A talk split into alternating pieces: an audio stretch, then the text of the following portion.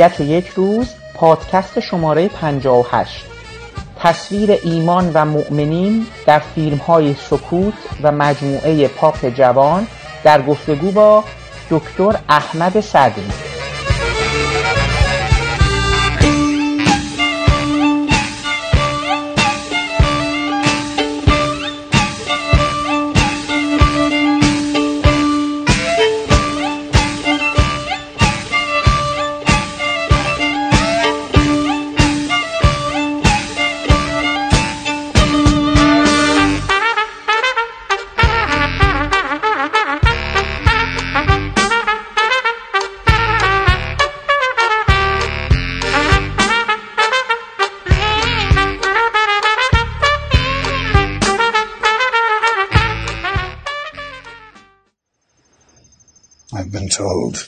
To you to abandon the faith. I have labored in this country for 15 years. I know it better than you. Our religion does not take root in this country. Because the roots have been torn up. No, because this country is a swamp. Nothing grows here. Plant a sapling here and the roots rot. There was a time when Christianity here grew and flourished. When? When? In your time, Father, in your time, before you became like... Like who? Like them? Rodriguez, please listen. The Japanese only believe in their distortion of our gospel, so they did not believe at all. They never believed. How can you say that? From, from the time of St. Francis Xavier, through your own time, there were hundreds of thousands of converts here. Converts? Converts, yes! Francis Xavier came here to teach the Japanese about the Son of God, but first he had to ask how to refer to God. Dainichi, he was told. Shall I show you their Dainichi? Behold, there is the Son of God, God's only begotten Son. In the scriptures, Jesus rose on the third day. In Japan, the Son of God rises daily. The Japanese cannot think of an existence beyond the realm of nature. For them, nothing transcends the human. No. They can't conceive of our idea of the Christian God. You're wrong. You're wrong. They worship God. God, our Lord. They praise the name of Deus. That's just another word for a God they never knew. I saw men die. I did too. For Deus. On fire with their faith. Your martyrs may have been on fire, Father, but it was not with the Christian faith. I saw them die. I saw them die. They did not die for nothing. Indeed not. They're dying for you, Rodriguez.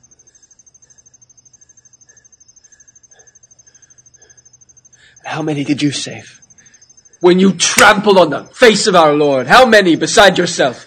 I don't know. Certainly not as many as you may help. You're trying to justify your own weakness. God, have mercy on you. Which God? Which one? We say Sangawarat. I'm sorry, you haven't learned the language thoroughly, have you? There's a saying here.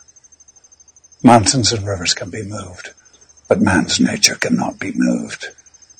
It's very wise, like so much here We find our original nature in Japan, Rodriguez. Perhaps it's what's meant by finding God.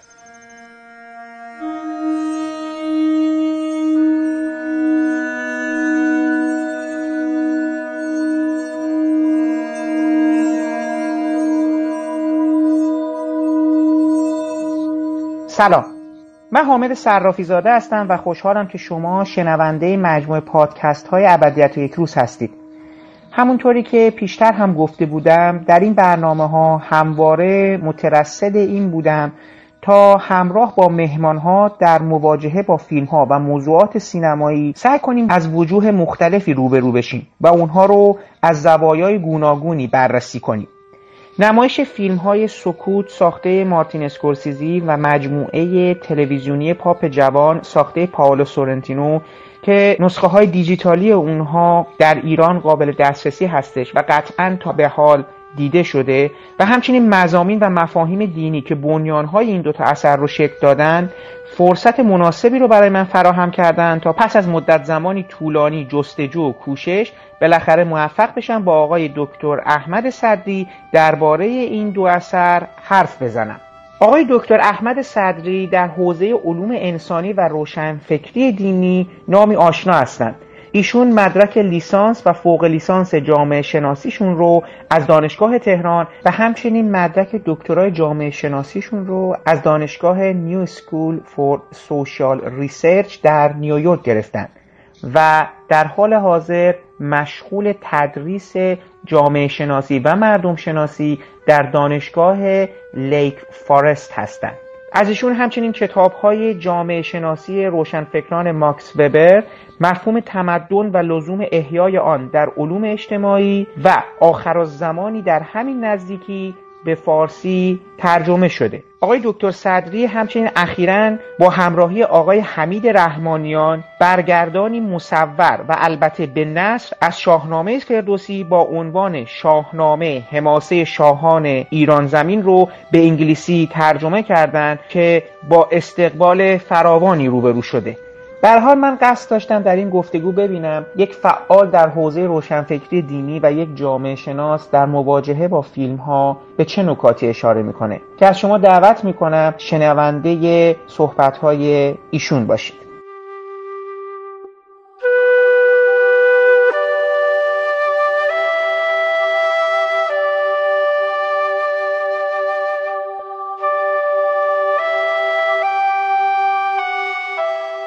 دکتر صدی خیلی ممنون که وقتتون رو در اختیار ما گذاشتید. من واقعا خیلی خوشحالم مشعوفم و مفتخرم که شما دعوت ما رو پذیرفتین.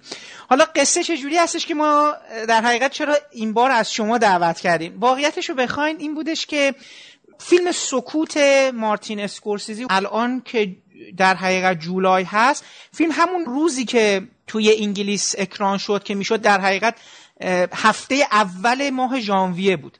من همون موقع که فیلمو دیدم احساس کردم که چقدر این فیلم فارغ از اینکه به لحاظ سینمایی شکست خورده باشه یا پیروز چقدر من دوست دارم در مورد این فیلم اگر بشه با فردی که در حقیقت این مسئله یعنی مسئله که داره فیلم مطرح می‌کنه دغدغشه مورد تحقیقشه مورد نظرش بوده سوالش بوده صحبت کنم. میگم این فیلم می‌تونه شکست خورده باشه یا نخورده باشه لحاظ سینمایی. کمان که به هر حال می‌دونیم که در گیشه جزو فیلم های موفق اسکورسیزی نبوده تماشاگرها اونقدر باش ارتباط برقرار نکردن اصلا انتظار نداشتن این فیلم رو این گونه ببینن. و خب حالا حرف های بسیار زیادی زده شده که اون فارغ از بحث سینمایی. همزمان من شروع کرده بودم به دیدن سریال پاپ جوان مال سورنتینو. و دوباره اونجا هم یک سری مقولات دیگه برجسته شد. احساس کردم که می شود بین فیلم سکوت و سریال پاپ جوان یک پلی زد به مفهوم مسئله ایمان و مؤمن بودن. حالا اگه به این لفظم در عهد قدیم تا عهد جدید. اگر ما این دوران خودمون رو یک دوران مدرنی بگذاریم و اون اتفاق و قصه که داره در فیلم سکوت روایت میشه. به قرن 18 و 19 فکر کنم 18 هم برگرده داره اون بحث رو مطرح می‌کنه. مسئله اصلا این که یک آدمی که مؤمن باشه ایمان داشته باشه تو این عرصه چگونه خودش رو باید نگه داره؟ اصلا دغدغه ها چجوری میشه؟ بودن و مؤمن بودن چه معانی پیدا می‌کنه؟ ولی سوال اولی که برای خودم پیش میاد این هستش که چون شما بعدا متوجه شدم که تدریس جامعه شناسی و سینما کردی در دانشگاه. درست هستش؟ عرض کنم که بله وقتی که من در ایران بودم اون موقعی که ما جوان بودیم سالهای قبل از انقلاب خب بین روشنفکران سینما هیچ بچه خوبی نداشت. سینما همون نقشی رو داشت که الان تلویزیون داره. یعنی به نظر میاد که مثلا آدم که عمیق هستن و اهل فکر و ذکر هستن و جدی هستن وقتشون رو طرف نمی‌کنن برن بشینن توی سالن تاریکی به داستانی که یک کس دیگه ای درست کرده و تنظیم کرده و قشنگ داره دستکاری می‌کنه منیپیولیت می‌کنه در واقع ابژه اون بشن در واقع نقش تقریبا قربانی فکری رو بازی بکنه. و من حقیقتش اینه که با دیده خیلی تحقیرآمیزی به سینما نگاه می‌کردم به علت همون شرایطی که اون موقع بود در ایران و شاید در همه مورد دوره 6 سال لیسانس و فوق لیسانس جامعه شناسی که در دانشگاه تهران بودیم ما شاید مثلا من دو تا فیلم بیشتر ندیدم.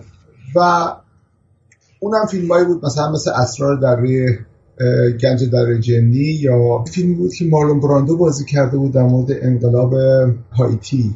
در واقع فیلمایی که دیگه حال معلوم بود که خلاصه اصلا نسبشون مشخصه و آدم روشنفکر باید داره نگاه کنه. یه همچی محدودیت فکری و از خود راضی بودن روشنفکری در من بود و توجه نمی کردم تا اینکه اومدم به آمریکا به مشغول کار دکترام شدم بازم همین فکر رو می‌کردم که سینما که مثلا آدمی که داره مثلا فرض کنید دکترای جامعه شناسی می‌گیره که نباید بره بشین تو سالن سینما. تا اینکه یه روز یادمه که این دبستانی درس می‌دادن برای امرار معاش و به این دانش آموزان ایرانی و افغانی و طرفای تایم سکوار نیویورک بود و من خسته بودم.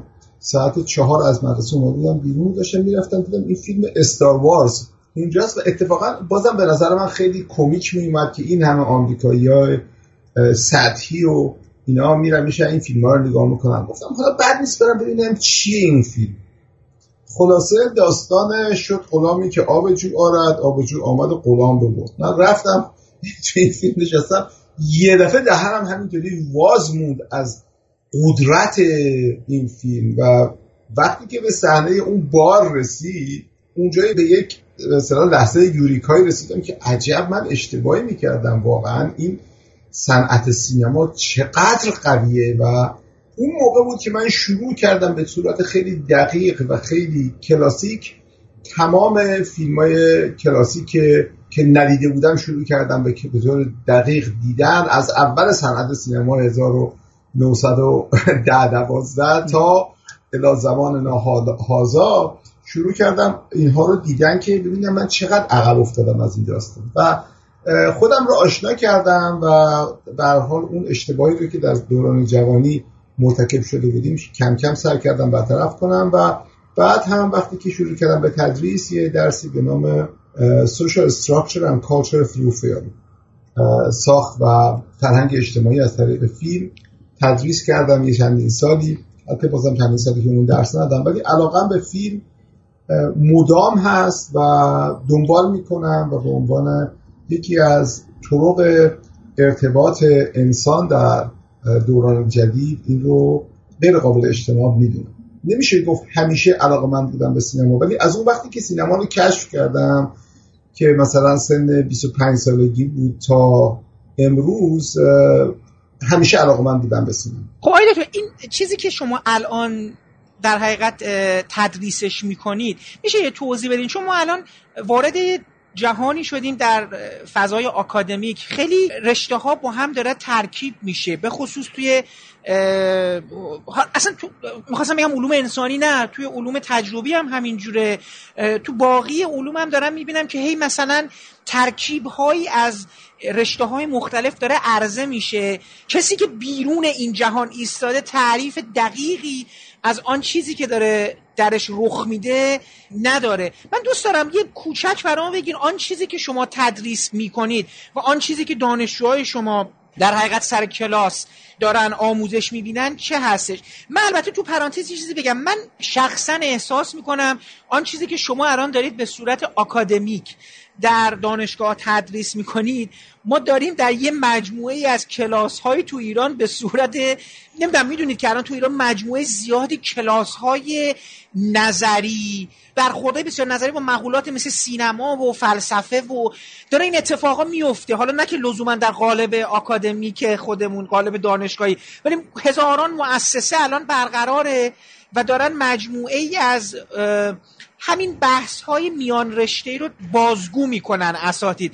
ولی دوست دارم بدونم دقیقا شما توی کلاستون اون رشته چگونه است؟ یعنی دانشجو قراره با سینما و فیلم ها از چه منظری وارد بشن؟ و خب شما دقیقا مثلا در یک روز کاریتون چه چیزی رو از دانشجوهاتون طلب می‌کنید این جلسات چگونه هست؟ جلسات تدریسی شما. یعنی فیلمی رو می‌ذارین و در مورد شروع می‌کنید از اون جنبه که الان می‌خواین توضیح بدین. بحث می‌کنید یا نه؟ قصه چیز دیگه است. عرض می‌کنم که در آکادمیا در هیدای دانشگاهی مثلا فرض کنید من یه دوستی دارم که فلسفه از راه فیلم رو تدریس می‌کنه. از راه فیلم همون درسای فلسفی رو میگه اون فلسفه از نقطه نظر سینما. و اتفاقا او تعمد داره که جنبه های جامعه شناسی فیلم رو کسی صحبت نکنه و فقط از جنبه فلسفی صحبت بکنه. و یه دوستی دارم که روانشناسی فیلم درس میده. به هر حال از نقطه نظرهای مختلف میشه وارد این هیته شد. من اون درسی که میدم در واقع دو تا قصد دارم. یکی آشنایی کلی با زبان و دستور زبان سینما و تاریخ سینماست که در کنار جنبه های جامعه شناسی دوست دارم. دانشجویان من وقتی که این درس رو تموم کردن آشنا باشن با فیلم های اساسی که در واقع شروع کننده سنت سینمای نقلی narrative از ابتداش تا کنون باشن. فیلم های اصلی رو دیده باشن سنت های اصلی سینمایی رو مثلا آشنا باشن مدرسه ها و نحله های مختلف رو تقریبا بشناسن. اینی که تقریبا یه مقدار حالت تاریخی داره. از اولین فیلم هایی که شروع می‌کنم با Birth of a Nation تولد یه ملت با اون شروع می‌کنم. و که خب اون در واقع نشان دهنده این فضایی است که الان خیلی نمی‌دونن که در آمریکا مثلا در صد سال پیش چه فضایی در جامعه بوده چقدر جامعه نجات پرستی در جامعه نرمال بوده عادی بوده. و این فیلمی که حتی یک صحنهش امروز به همین جهات نمیشه نشون داد اون در اون موقع اینقدر این فیلم عادی بوده با این تصویر بسیار مسخره و نجات پرستانه که از سیاه داره و تمجیدی که از کوکلوس کلن و این نجات پرستان افراطی راست در این هست این به حدی است که رئیس جمهور آمریکا این رو در کاخ سفید نشون میده اعضای دادگاه عالی آمریکا سوپریم کورت رو دعوت می‌کنه و میگه این تاریخ با قلم برق مثل رد و برق که آسمونه این در واقع میگه تاریخ رو این به این صورت نوشته. یعنی به نظر این رئیس جمهور آمریکا که خودش از فرهیخته ترین ریاست جمهوری آمریکا بوده و خودش استاد و رئیس دانشگاه پرینستون بوده وودرو ویلسون. و آدم نسبتا خوشنامی است در میان رئیس جمهوری آمریکا. این این رو اینقدر عادی می‌دونسته که فکر می‌کرده که این در واقع خود تاریخ رو بیان کرده. خب این یک دریچه رو هم ما رو با اولین فیلم narrative و اولین فیلم نقلی تاریخ سینما آشنا می‌کنه. نبوغی که D. W. Griffith داره در این فیلم بی‌نظیره واقعا. ولی در عین حال نژادپرستیش هم بی‌نظیره. خود این بازم که درسیه که ما واقعا باید این جنبه ها رو از هم دیگه تفکیک بکنیم. یعنی یک کسی که نژادپرست بود الزاما فیلمساز بدی نیست. یک کسی هم که نژادپرست نبود الزاما فیلمساز خوبی نیست. هنر و اخلاق و ایدئولوژی در مذهب‌های مختلف جریان داره و خب بالاخره از اینجا ما شروع می‌کنیم و به هر حال شروع می‌کنیم یه جور مکاتب اروپایی و اینها رو. و بعدم مثلا من یه تکیه اساسی روی science fiction دارم که در واقع science fiction در برهه های مختلف دهه های مختلف آمریکا از 1940 و 50 تا امروز در واقع دهه به دهه که ما میریم در این فیلم های علمی تخیلی ما در واقع اینها همش نه در مورد آینده بلکه در زمان حال و همش بیانگر عصبیت ها و neurosis و نگرانی های اجتماعی و ایدئولوژی های مختلف اجتماعی است. اینها اینها رو خب این بعدا فکر کردم که یه فیلمی از یه درسی اصلا science fiction and sociology تدریس بکنم. اینی که به هر حال از نقطه نظر جامعه شناسی جنبه های مختلف مثلا اختلافات نژادی نژادپرستی مثلا race relations روابط نژادی مطرح میشه روابط طبقاتی مطرح میشه جنبه های مختلف ساختار اجتماعی فرهنگ اجتماعی اینها رو همه رو در عرض این چهارده هفته یکی یکی تدریس می‌کنیم. و بعدم دانشجویان فیلم رو در خارج کلاس می‌بینن که وقت کلاس با فیلم گرفته نشه و هر هفته یک فیلمی رو نگاه می‌کنن یا دو تا فیلم رو نگاه می‌کنن و بعدم در کلاس اونها رو بحث می‌کنیم. ما وارد این حالا بحث سکوت و سریال پاپ جوان بشیم.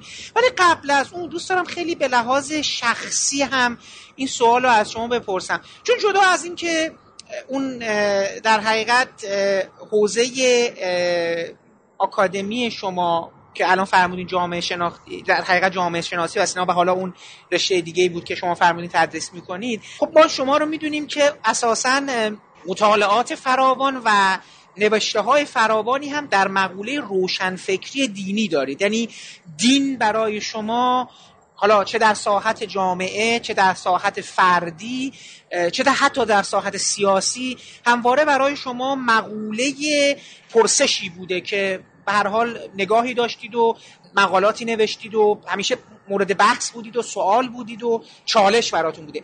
اتفاقا برای من جالبه که سکوت مارتین اسکورسیزی و سکوت نسخه ژاپنی مال شینودا و همچنین مجموعه پاپ جوان همه این چیزهایی که من میگم حتی از جنبه سیاسی حتی از جنبه فردی تاثیر دین توی جوامع چه حال چه گذشته همه اینا دقیقا مقولاتی که دغدغه شماست. ولی من دوست دارم دوباره اینا رو بذارم کنار ادامه بحث شما واردش بشید مثلا دوست دارم وقتی شما فیلم ها رو شخصا می‌بینید به عنوان یک روشن فکر دینی توی فیلم ها دنبال چی میگردید؟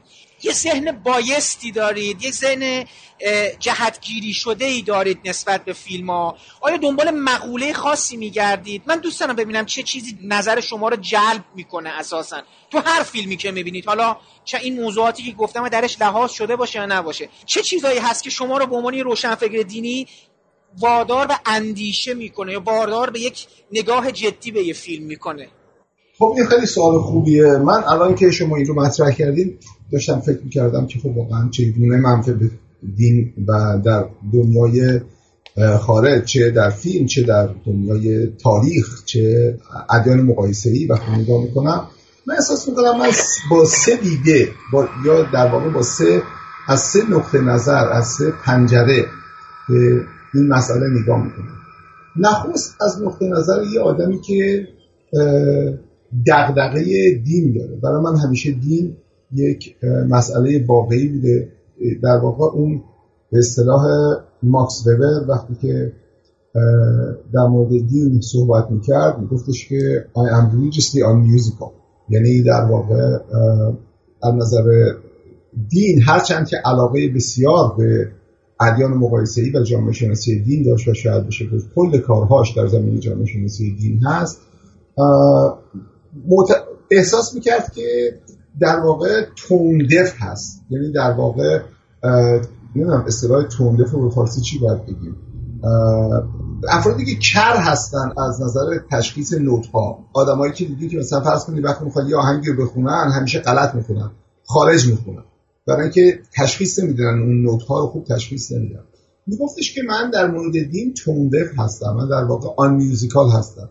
متصور کنید یه کسی که توندف باشه یا یه کسی اصلا کر باشه و یک ارکستر رو گوش نگاه بکنه. ممکنه که روابط مثلا این افرادی که دارن مینوازن با این وسایل موسیقی اینها رو بتونه کشف بکنه ممکنه نوت هم بخونه. ولی از موسیقی لذت نمی‌بره. مثل یه حیوانی که فرض کنید که به موسیقی گوش می‌کنه ولی لذت نمی‌بره.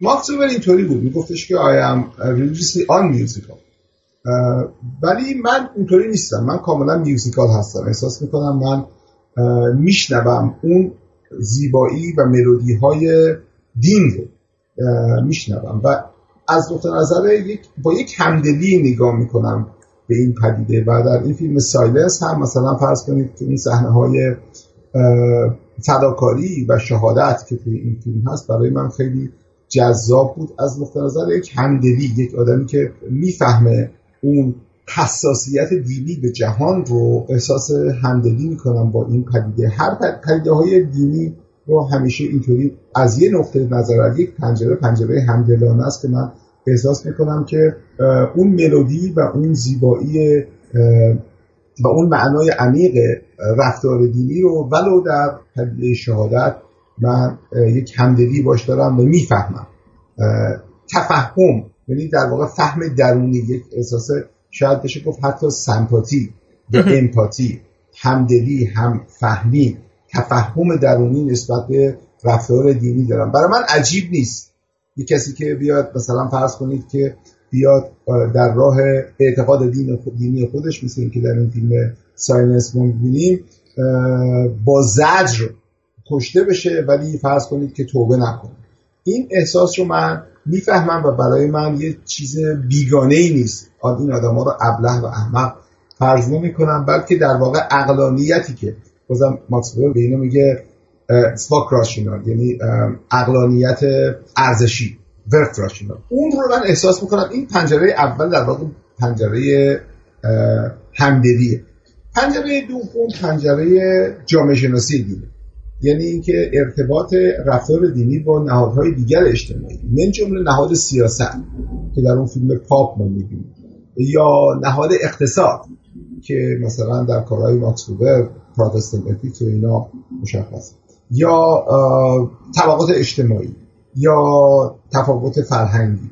به اینها رو از نقطه نظر جامعه شناسی دینی من احساس می‌کنم که به اینها نگاه می‌کنم. در واقع اون یه پنجره دومه و پنجره سوم ادیان مقایسه ایه. وقتی که من فرض کنید که به علت همین علاقه که به دین داشتم همیشه علاوه بر جامعه شناسی دینی در واقع یک مطالعه ادیان جهانی داشتم و سعی کردم با همدلی همه کتب اصلی ادیان جهانی رو بخونم و بدون قضاوت سعی بکنم که اون رو از یه تفهمی از اون احساس دینی داشته باشم. و خیلی خیلی سعی کردم یه چیز آسون نیست. کسی که از یک دینی میاد براش فهم یک دین دیگری ممکنه که از این جهت های آسون باشه. ولی یه جهت دیگه ممکنه ما نفهمیم. سعی کردم که بر اون غالب بشه اینی که این سه پنجره پنجره در واقع همدلی دینی و احساس دینی و پنجره جامعه شناسی دینی و پنجره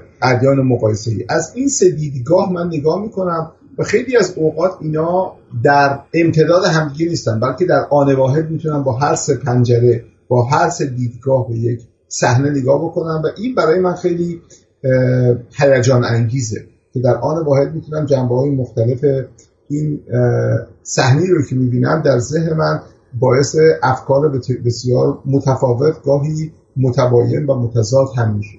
اینی که وقتی ما این پدیده رو که در سینما می‌بینیم. البته واقعا سینما کلا می‌تونیم بگیم در تاریخ سینما مخصوصا سینمای هالیوود واقعا فیلم هایی که در مورد پدیده دینی درست شده خیلی کمه و اونایی هم که درست شده به نظر من تقریبا سطحیه. ولی مثلا وقتی در یک فیلم مثل فیلم اسکورسیزی ما مواجه میشیم که با این پدیده خیلی جدی برخورد می‌کنه. و هم فکر می‌کنم بستگی به اون سابقه فرهنگی و دینی خودش داره که ایتالیان امریکن هست و دنیای کاتولیک و جریان این جزویت ها در این جامعه ایتالیا خیلی اساسی بوده. فکر می‌کنم به همون دلیل تونسته به اون مسئله اونطوری نگاه ببینید آی دکتر سکوت واجد چه نکاتی بودش و چه در حقیقت دوست دارم شما یه مقدار در مورد سکوت برای ما صحبت کنید. ببینم که شخصیت ها رو چگونه دیدید. شاید اصلا سوال اولی که ما باید بپرسیم این هستش که وقتی بیرون قصه سکوت وای میستیم این هستش که آقا اصلا این این اصل به نظر شما زیر سوال نمیره که ما چه ضرورتی داره که بحث اینه که آقا یه کشوری دارن کار خودشونو می‌کنن زندگی خودشونو می‌کنن دین خودشونو دارن مثلا مرام و مسلک خودشونو دارن. این که یک جماعتی در یک ور دیگه دنیا به این نظر می‌رسن که باید یک سری آدم های دیگر رو ارشاد کنن و به مسیری درست هدایت بکنن. البته که این حرفی که من داریم می‌زنیم یعنی در مورد خود پیامبران هم لحاظ میشه دیگه.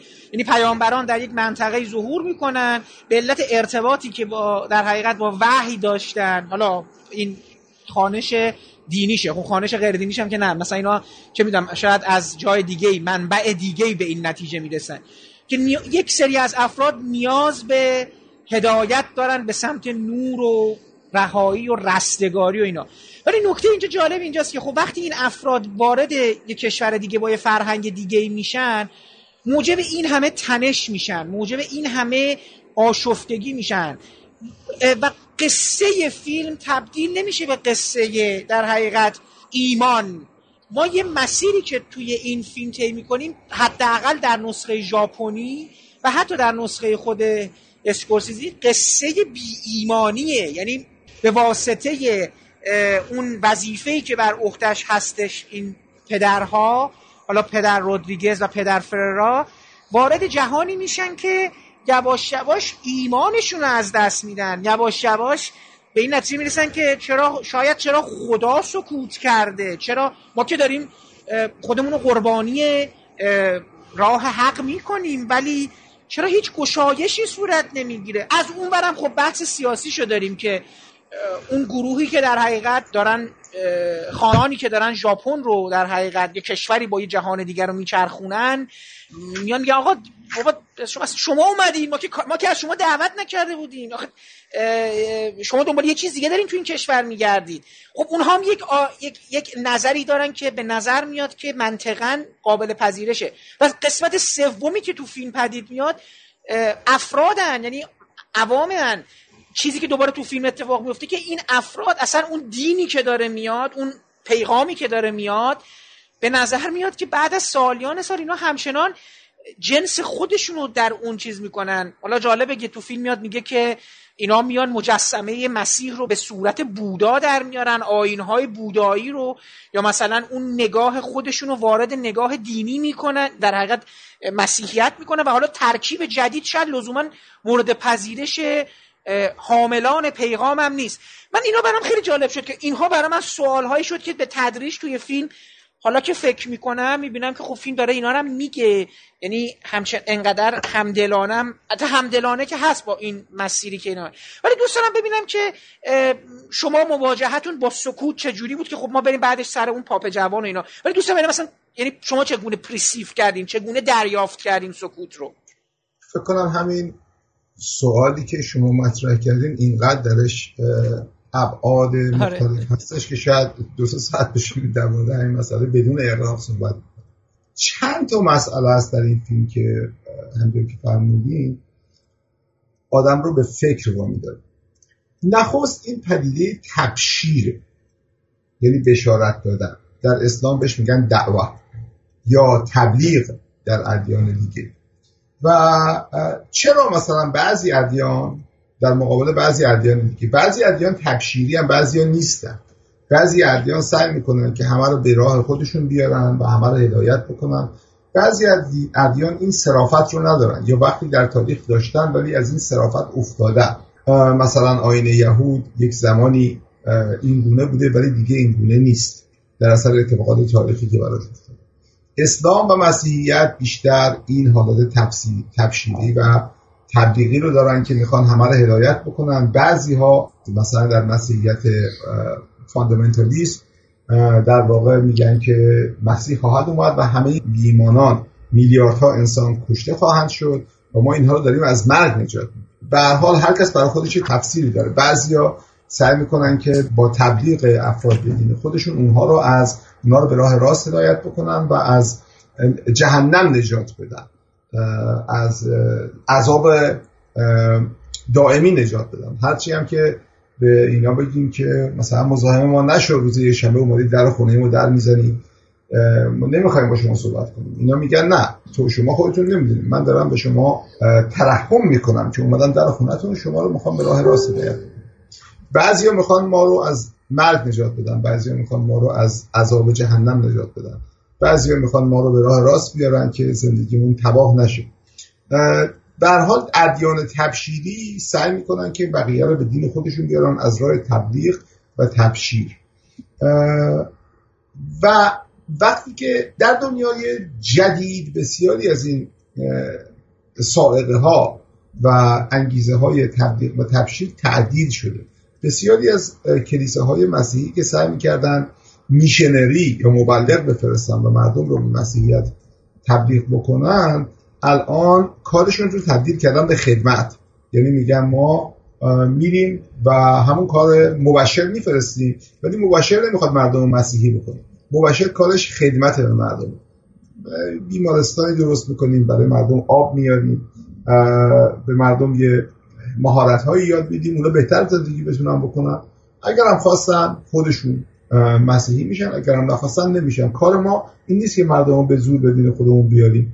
یعنی به زور عقلانی ما اصلا نمیگیم شما به دین ما ولی همین گروه ها شما برگردید 100 سال قبل در همین هیئت های تبشیریشون به انواع به انواع و انواع مختلف با هر کلک و دوز و حقه ای که شده سعی می‌کردن مردم رو یا حتی از, از طریق یک نوع رشوه دادن سعی می‌کردن مردم رو به دین خودشون بیارن که بتونن فرض کنید گزارش بدن به دوستانشون به بالا دستانشون که بله ما موفق شدیم یه عده‌ای رو به دین خودمون آوردیم. حالا به نظر من در دنیای جدید که ما در واقع به صورت به سوی پلورالیسم دینی پیش میریم این سائقه و انگیزه کمرنگتر میشه. افرادی که متدین هستن معتقد میشن کم کم که راه های به خدا متعدد هست و هر دینی می‌تونه از راه خودش به خدا برسه و ما در فضای پلورالیسم و تکسر دینی باید وظیفمون این نیست که همه رو به دین خودمون بیاریم به دنیا یک دینه بشه. بلکه باید بنشینیم و از این تکسر انها و طرق مختلف الله بهرهمند بشیم و از همدیگه یاد بگیریم که هر دینی چگونه به حقیقت جهان می‌رسه. این یک در واقع میشه گفت یه نوع تکامله که در تفکر دینی رخ داده. ولی البته در اون ادیانی که بنیادگرا هستن و فاندامنتالیست هستن اونها هنوز دنبال تبشیر و تبلیغ هستن. یه جنبه دیگه که در سوال شما بود این بود که چه اتفاقی برای افرادی میفته که از فرهنگ خودشون بلند میشن یه میرن یه فرهنگ دیگری و در واقع هرچند که اون اعتقاد متعصبانه دینی اینها رو یک جوری از اون شوک فرهنگی محافظت می‌کنه برای اینکه معتقد به حقانیت فرهنگ خودشون و دین خودشون هستن و شوک فرهنگی خیلی روی اینا اثر نمی‌گذاره. ولی بالاخره بعد از این مدتی کما اینکه در این فیلم سقوط ما می‌بینیم ممکنه که متوجه بشن که بسیاری از این فرهنگ ها غیر قابل ترجمه به هم دیگه هست و اون تبشیر که در واقع سعی می‌کنه یک فرهنگی رو به یک فرهنگی دیگه ترجمه بکنه مثلا از این مشادم ژاپنی یک مشادم مسیحی کاتولیک درست بکنه در واقع این اتفاقی که میفته دو تا اتفاقه یکی این که در اون افرادی که این, این تغییر دین رو میپذیرن در واقع اونها تغییر دین نمیدن. اتفاقی که میفته اون چیزیه که در جامعه شناسی دین بهش میگن سینکرتیزم یعنی یک ملغمه ای از دین جدید و دین قدیم به وجود میاد. در بسیاری از مناطق آفریقا در بسیاری از مناطق آمریکای مرکزی و جنوبی می‌بینیم که کاتولیسیزمی که به اونجا رفته در واقع نه کاتولیسیزم و نه اون فرهنگ محلی بلکه یک ملغمه بین این دو تاست در ژاپن هم در این مورد ما مواجه میشیم که مثلا وقتی که اونها مسیحی میشن در واقع یک ورژنی یک نوعی از دین خودشون رو قاطی می‌کنن با مسیحیت و اون چیز اون دینی رو که اینها بهش ایمان آوردن در واقع یک دین میانه است نه اون دین واقعی که اونجا هستش این یک اتفاق. یه اتفاق دیگه اتفاقی است که ممکنه برای همون مبشر بیفته. یعنی این مبشر که در ابتدا معتقد به حقانیت دین خودش هست در واقع ممکنه که در طول زمان اون ایمانش ضعیف بشه.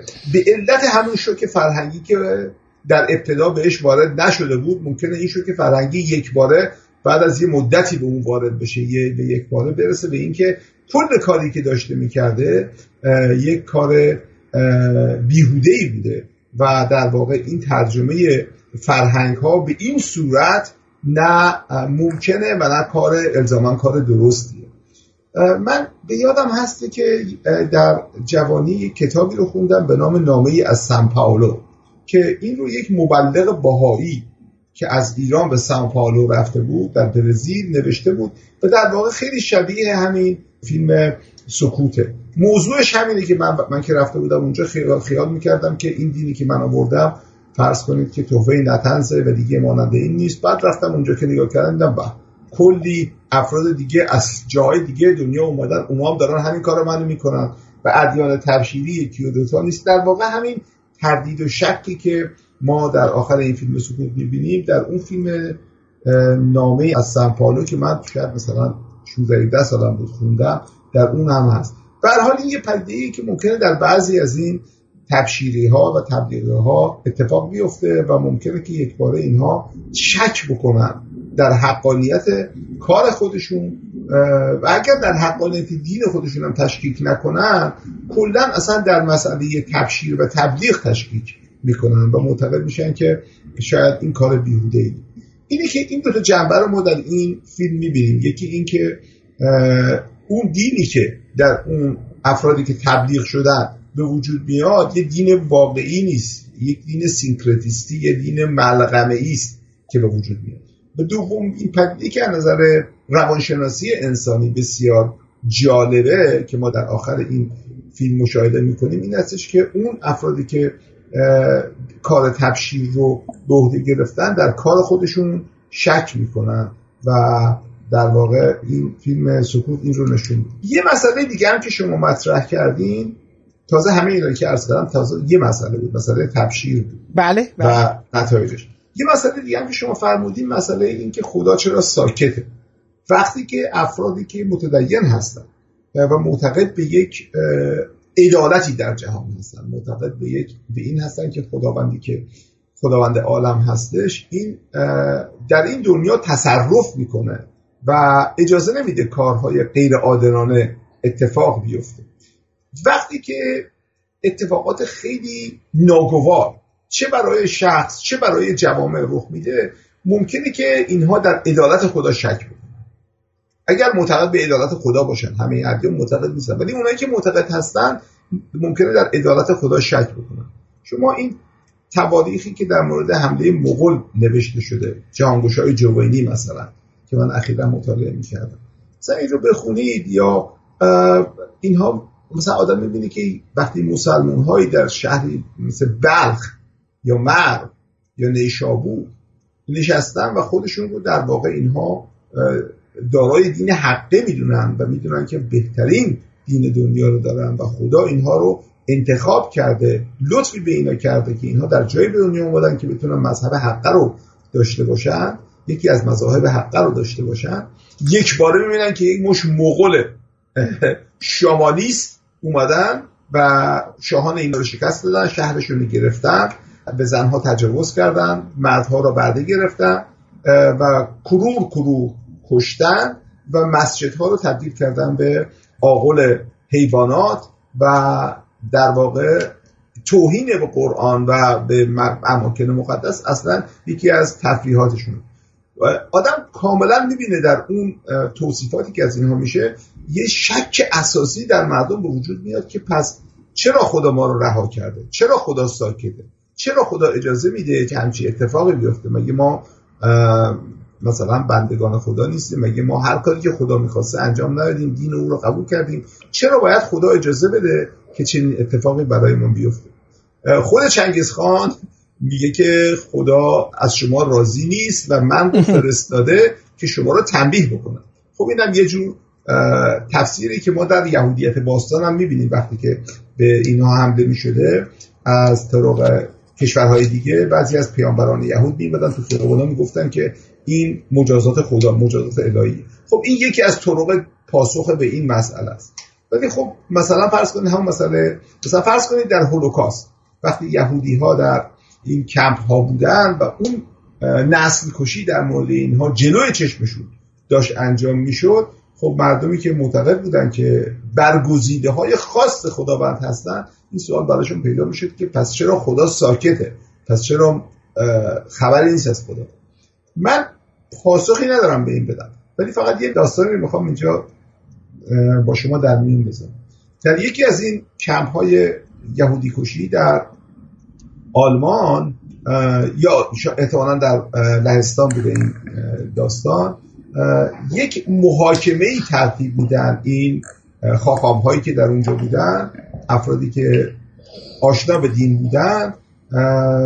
یک محاکمه عمومی تشکیل میدن با شرکت همه افرادی که اونجا بودن و خدا رو محاکمه می‌کنن. که خدا آیا واقعا دلیلی داره که خدا اجازه بده همچین بلایی سر ما بیاد.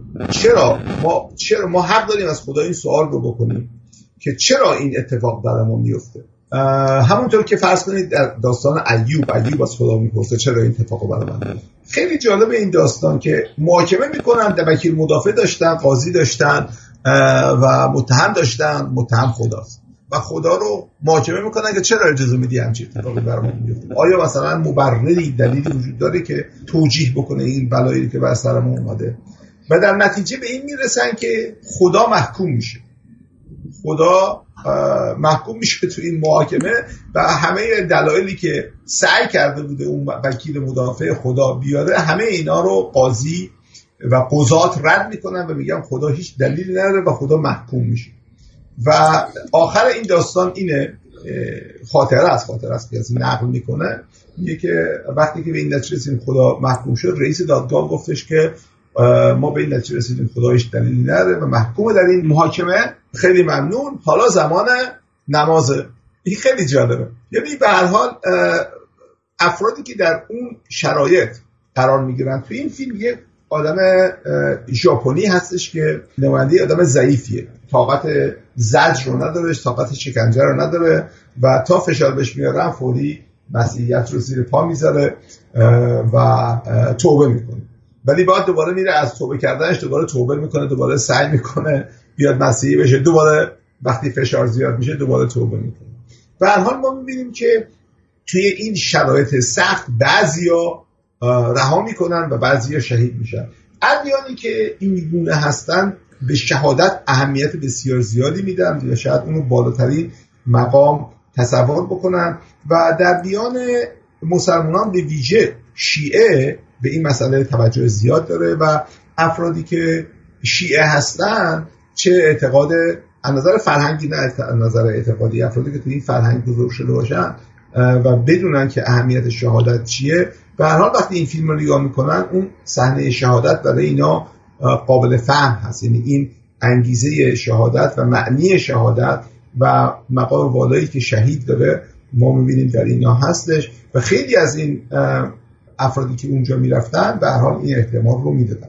مسئله دوم سکوت خدا. مسئله سوم در مورد افرادی است که میرن به ژاپن یا به جاهای مختلف دنیا.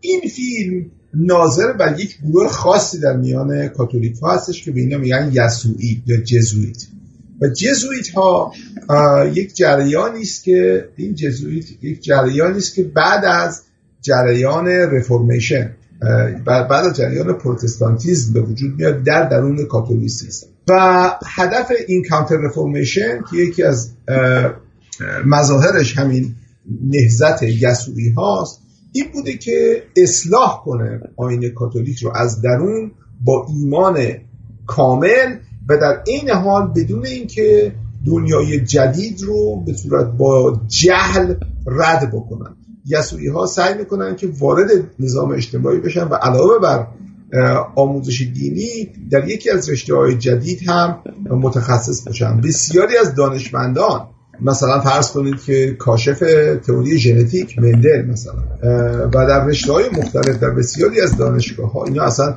دانشگاه تاسیس کردن. خیلی از دانشگاهشون الان جزو بزرگترین و بهترین دانشگاه های دنیا هستش. اینا سعی کردن رشته مثل پزشکی مهندسی علوم محض ریاضی فیزیک شیمی اینها رو همه رو یاد بگیرن به جای اینکه رد بکنن سعی کردن یاد بگیرن و تلفیق بکنن. همون چیزی که فرض کنید تو ایران گفتن حوزه و دانشگاه.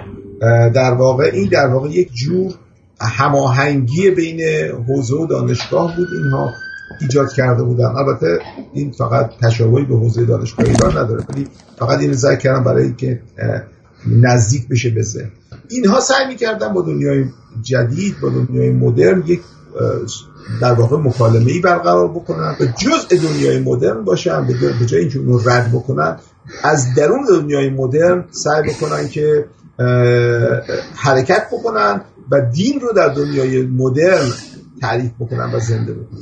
به این یسوعی ها در جریان کلونیالیسم در جریان رفتن کشورهای اروپایی به کشورهای جهان سوم نقشی داشتن.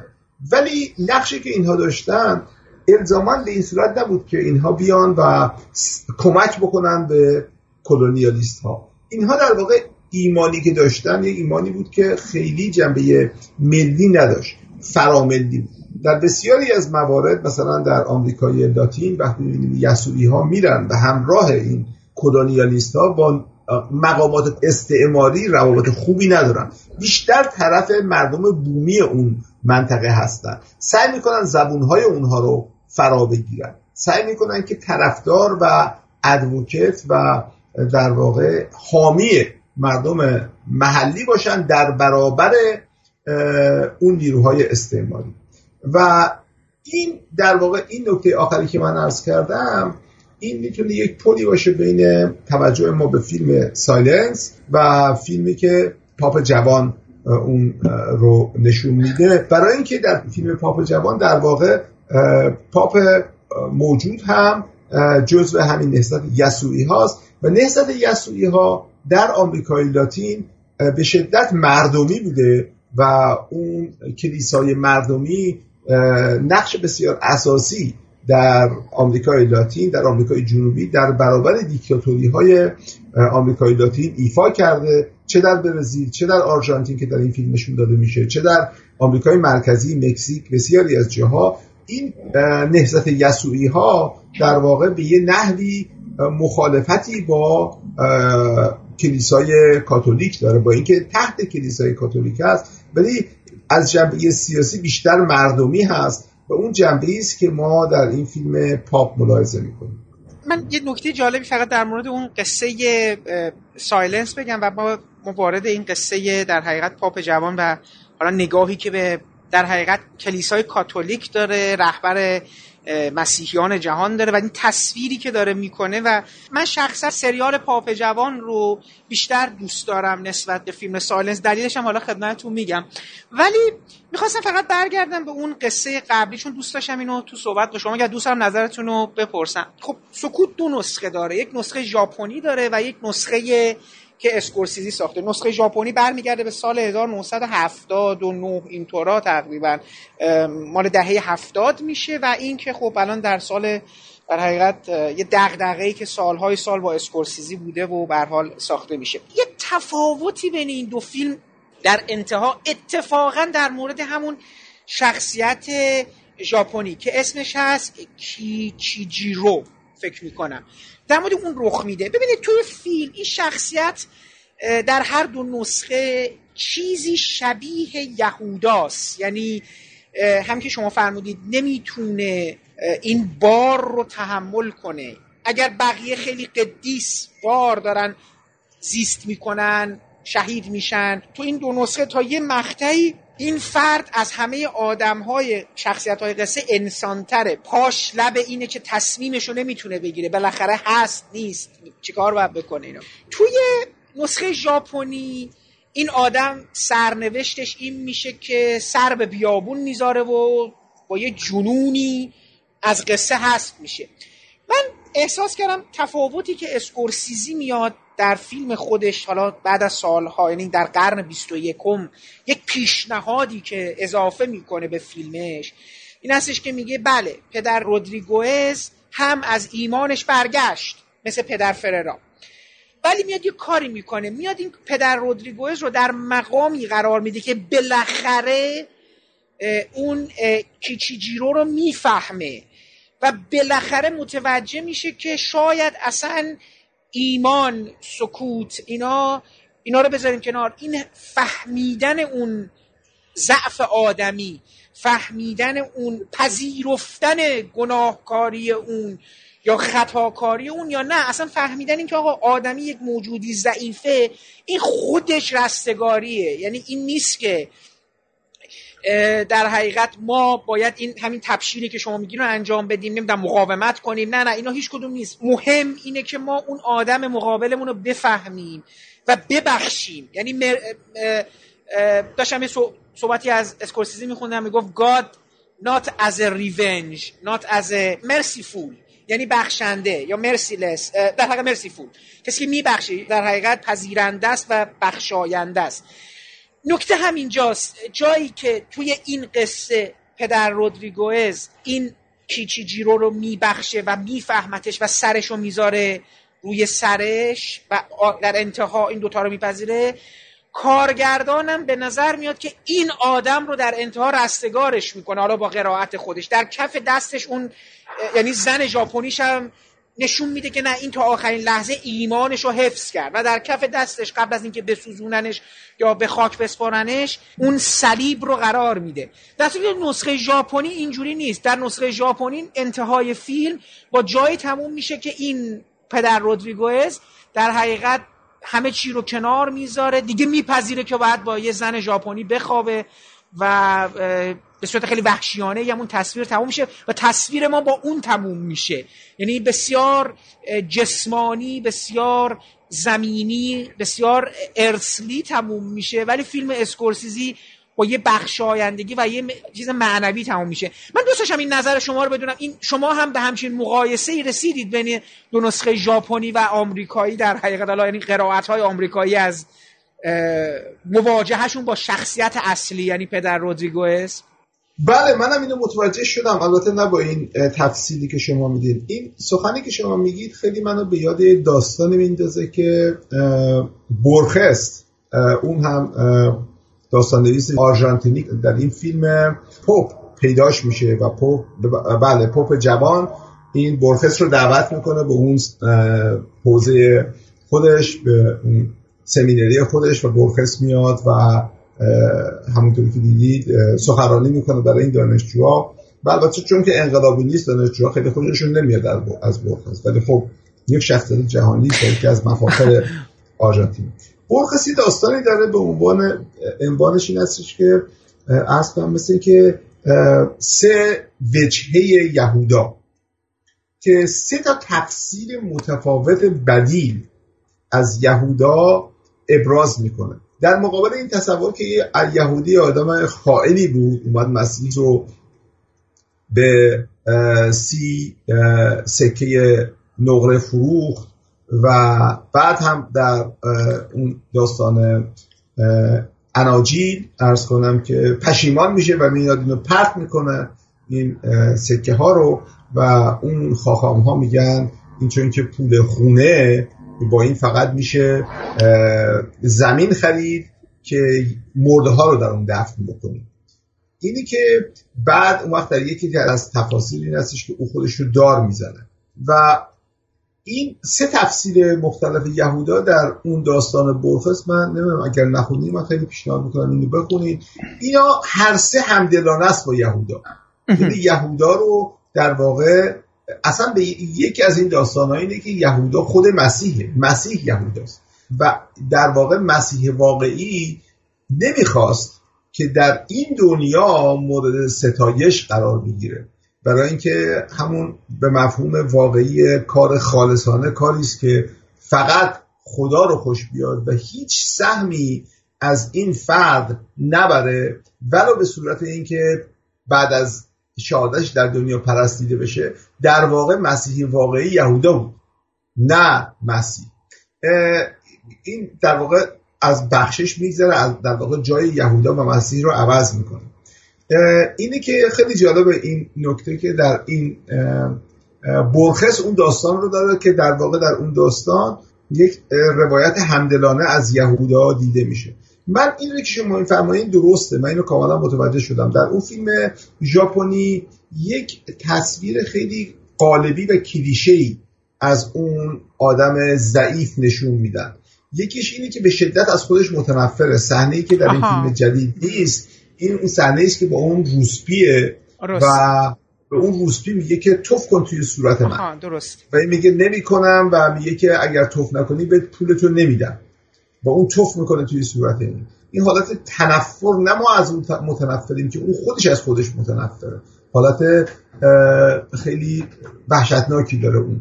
این رمان مثلا این صحنه در با اینکه این دو فیلم خیلی خیلی نزدیک به هم میگن ولی به نظر من تفاوت این دو فیلم در همینه. مهمترین تفاوت در همینه که اون یهودا رو اون شخصیت کسی که این فادر فدرا رو میفروشه به اون سکه های حالا 300 تا میفروشه به جای 20 تا اون شخصیتش در اون فیلم اول کاملا یه شخصیت منفیه یه آدم خائنه یه آدم آدم فروشه. کسی که تحت شکنجه یا تحت فشار اسم دوستان خودش رو به شکنجهگر و بازجو میده.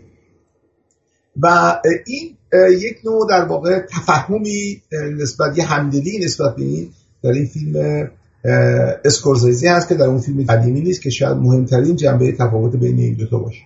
این سری که شما در حقیقت مد نظرتون بود و من نشستم و دیدم در حقیقت یک مجموعه ایتالیایی هست به نام مرا فرانسیس بخوان یا منو فرانسیس صدا کن که درباره زندگی جوانی این پاپ در حقیقت پاپی بود که سال 2013 مثل این که اعلام شد. من درست میگم؟ این در مورد همون بودش دیگه. مال دورانی آره. بودش که پاپ فعلی بله, بله. در حقیقت پاپ فعلی بود. یه دورانی مثل این که توی آمریکای لاتین توی فکر می‌کنم آرژانتین بودش دیگه. درسته؟ توی آرژانتین داشتن یه خود فعالیت داشته که این فعالیتش هم با اون دوران حضور دیکتاتوریا در حقیقت دیکتاتوری نظامی همزمان میشه و خب یه سری فعالیت ها اون زمان داشته. یه خورده هم مثل که دوباره یه دوره بعد دوباره همون همون حوالی توی لاتین امریکا به قول معروف یه مقدار فعالیت حالا خیلی نکته جالبی بود که من این سریال رو که دیدم اینم یه جورایی تشابهاتی داشتش با سکوت. یعنی دوباره ما یک مسیونر مذهبی داریم که مواجه میشه با یه دولت استبدادی. من خیلی دوست داشتم نظر شما رو حالا در مورد این سریال ایتالیایی بدونم. این چجوری بود به نظر شما؟ این نوع مواجهش با تاریخ و حالا روایتی که داشت عرضه میکردش؟ این هم در سرنوشت پاپ فعلی و هم در این سری و هم در شخصیت این فرد ما یک بعد جالبی رو می‌بینیم از همپوشانی مذهب و سیاست در حوزه دین کاتولیک. و اون نقش کلیسای کاتولیک هست در مبارزه با خودکامگی دیکتاتوری هایی که در بعضی نقاط دنیا وجود داره و مردم در مقابل اون فضای خودکامگی و استبداد به کلیسا پناه می‌برن این رو ما در اروپای شرقی دیدیم. که در نتیجه در واقع اون پوپ جان پل دوم که از اهالی لهستان بود به قدرت رسید به لهستان از جاهایی بود که مردم خیلی در مقابل نظام کمونیستی مقاومت می‌کردن و در واقع کلیسا معمن و پناه مردم بود. و در آمریکای لاتین این استبداد استبداد کمونیستی نبود بلکه استبداد این خونتاهای و این در واقع حکومت گروه هایی بود که حکومت نظامی می‌کردن و با چکمه حکومت می‌کردن و مردم رو تحت ستم قرار می‌دادن. و مردم در آمریکای لاتین به ویژه در برزیل و بعد در آرژانتین و در بسیاری جاهای دیگه که تحت استبداد دین استبداد نظامی بودن به کلیسای کاتولیک پناه می بردن و در واقع یه جنبه دیگری از این نقش کلیسای کاتولیک این بود که کلیسای کاتولیک در واقع یک نوع رف... به الهیات انقلابی و ضد سرمایداری و ضد استعماری رو در واقع کشف کرد که در آمریکای لاتین خیلی قدرت گرفت و این بهش کلیسای مردم می‌گفتن که بعضی این رو در واقع تشابهاتی بین این و اسلامگرایی ضد استبدادی که مثلا در قبل از انقلاب ما سراغ داشتیم جریان دکتر شریعتی و اینها در واقع یک شباهت بین اون و این مشاهده شده که در واقع دین یک جریان آزادی بخشه و مخالف با قدرت های کاپیتالیستی و قدرت های استعماری است. این جریان در اوج اون حکومت های نظامی در آرژانتین و در برزیل و در مثلا در آرژانتین هم در این فیلم در و در فیلم های دیگه مشاهده شده که در واقع یه عده رو میرو بودند و بعد شکنجه می‌کردند و گاهی اوقات اینها رو از هلیکوپترهای نظامی توی دریا پرتاب می‌کردن و عده رو ناپدید می‌کردن. یه فیلمی هم از سگورنیا ویور درش بازی کرده در مورد همین قضیه است به نام Death and the Maiden. فیلم پولانسکی هستش یکی از معروفترین بله. فیلم های رومن پولانسکی است بر اساس همون نمایشنامه که خیلی هم پر التهاب هم هست خیلی خیلی تاثیرگذار هستش. بله. این داستان که ما در این سریال پاپ جوان می‌بینیم کالمی فرانسیس برای فرانسیس صدا بکن این در واقع همون داستان ها رو ناظر هست برایش همینطوری که دیدیم و نشون میده که این فعالان سیاسی رو کمونیست ها رو این افرادی رو که ضد استبداد هستن چگونه این حکومت نظامی می‌بره و سربنیست می‌کنه شکنجه میده مورد تجاوز جنسی قرار میده و از این جور چیزها. و ما می‌بینیم که پاپ همین پاپ موجود در زمان جوانی مخالف بوده و فعالیت می‌کرده و همکاری می‌کرده با این گروه هایی که مخالف حکومت این حکومت نظامی این جنرال های آرژانتین بودن که اینها ادامه پیدا کردند و بالاخره در اثر اون حمله ای که به اون جزایر شد و در مقابل انگلیس شکست خوردن و اینها به حال این خونتای نظامی آرژانتین از میان رفت. ولی در برزیل در واقع به یه نحو دیگری از میان رفت و اون از طریق باز هم از طریق کلیسای کاتولیک بود که در زمانی که همه قدرت های مدنی در مقابل این حکومت نظامی تسلیم شده بودن و شکست خورده بودن این کلیسای کاتولیک برزیل بود که مردم رو تجهیز کرد بسیج کرد و در مقابل این حکومت نظامی قد علم کردن و بالاخره تونستن اون رو شکست بدن. یعنی از اون مواردی است که ما می‌بینیم که در واقع جنبه آزادی بخش دین خودش رو نشون میده در تاریخ ادیان. در بسیاری از موارد این ممکنه که باعث انقیاد مردم بشه یا همکاری بکنه. در همون فرمول زر و زور و تزویر دکتر شریعتی ولی در مواردی هم هستش که دین می‌تونه باعث جریان های آزادی بخش بشه.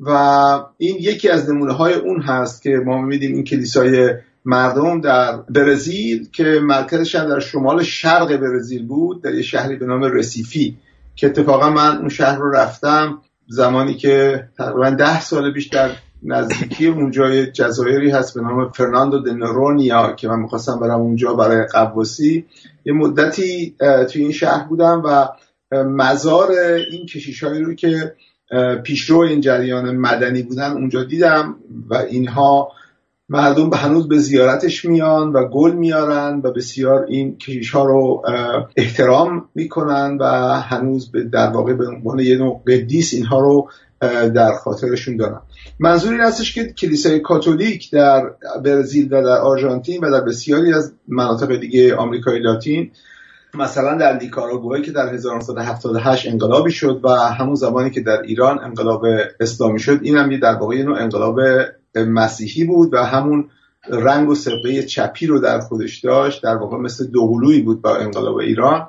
این همون جریان هست و در این سریال ما می‌بینیم که چگونه این کشیش به عنوان یک فرد جوانی همدلی داره با این جریان های ضد استبدادی. ولو اینکه یعنی علا رقم این که بسیاری افرادی که در این جریان های ضد استبدادی هستن نه تنها کاتولیک نیستن نه تنها عامل به دین نیستن بلکه بسیاریشون اصلا آتئیست هستن یا چپی و مارکسیست هستن.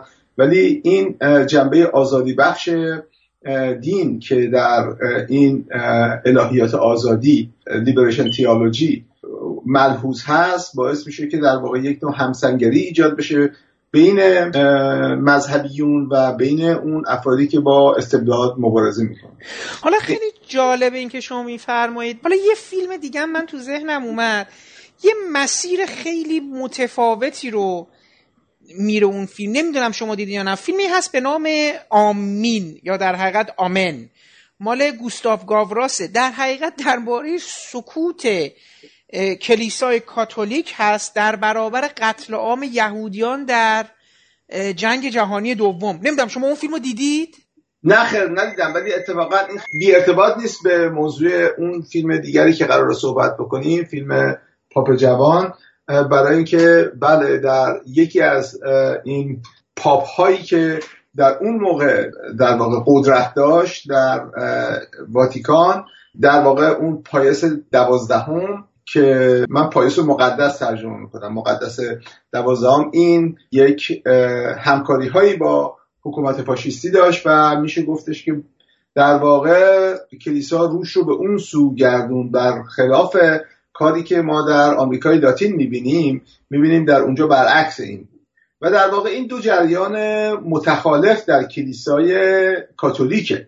در واقع همون بحثی که دکتر شریعتی مطرح می‌کنه که میگه همیشه در تاریخ دین در برابر دین بوده. یک دین ستمگران در مقابل یک دین مظلومان.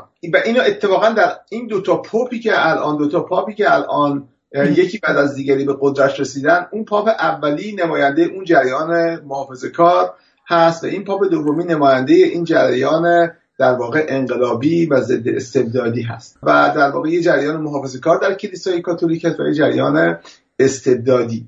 و اون فیلمی هم که میفرمایید هرچند که من ندیدم ولی آشنا هستم با کل بحثی که در این مورد وجود داره که کلیسای کاتولیک در اون زمان هرچند که واقعا اینطوری نبود که علنا تأیید بکنه ولی به صورت ضمنی اون پوپ تأیید کرد و در واقع میشه گفتش که سکوت کرد در مقابل این جریان یهودی آزاری و قتل عام. به نظر میاد که حالا مفهومی که پیدا میشه در حقیقت حالا جالبه تو همین پاپ حالا ما میگیم پاپ جواب اسم فیلم از کالمی فرانسیس در حقیقت اسم اون سریال.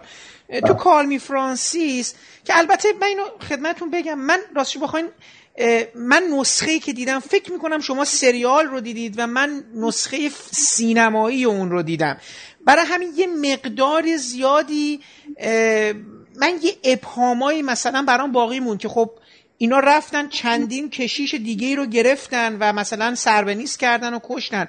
چرا خب به این پاپ کسی تعرض نکرد؟ چرا اینو ندزدیدن؟ چرا اینو زندانی نکردن؟ یعنی اینا دنبال من اون کشیشا ببینید مشخصه که اون کشیشا خیلی علنی مبارزه می‌کردن. این مبارزهش یه مقدار مخفی بود. اون کشیشا علنی خودشون رو با اینکه می‌دونستن که احتمال داره که کشته بشن در این جریان ولی در واقع بیشباهت به اون داستان فیلم سکوت نیست که اینا عالم در شهادت رفتن.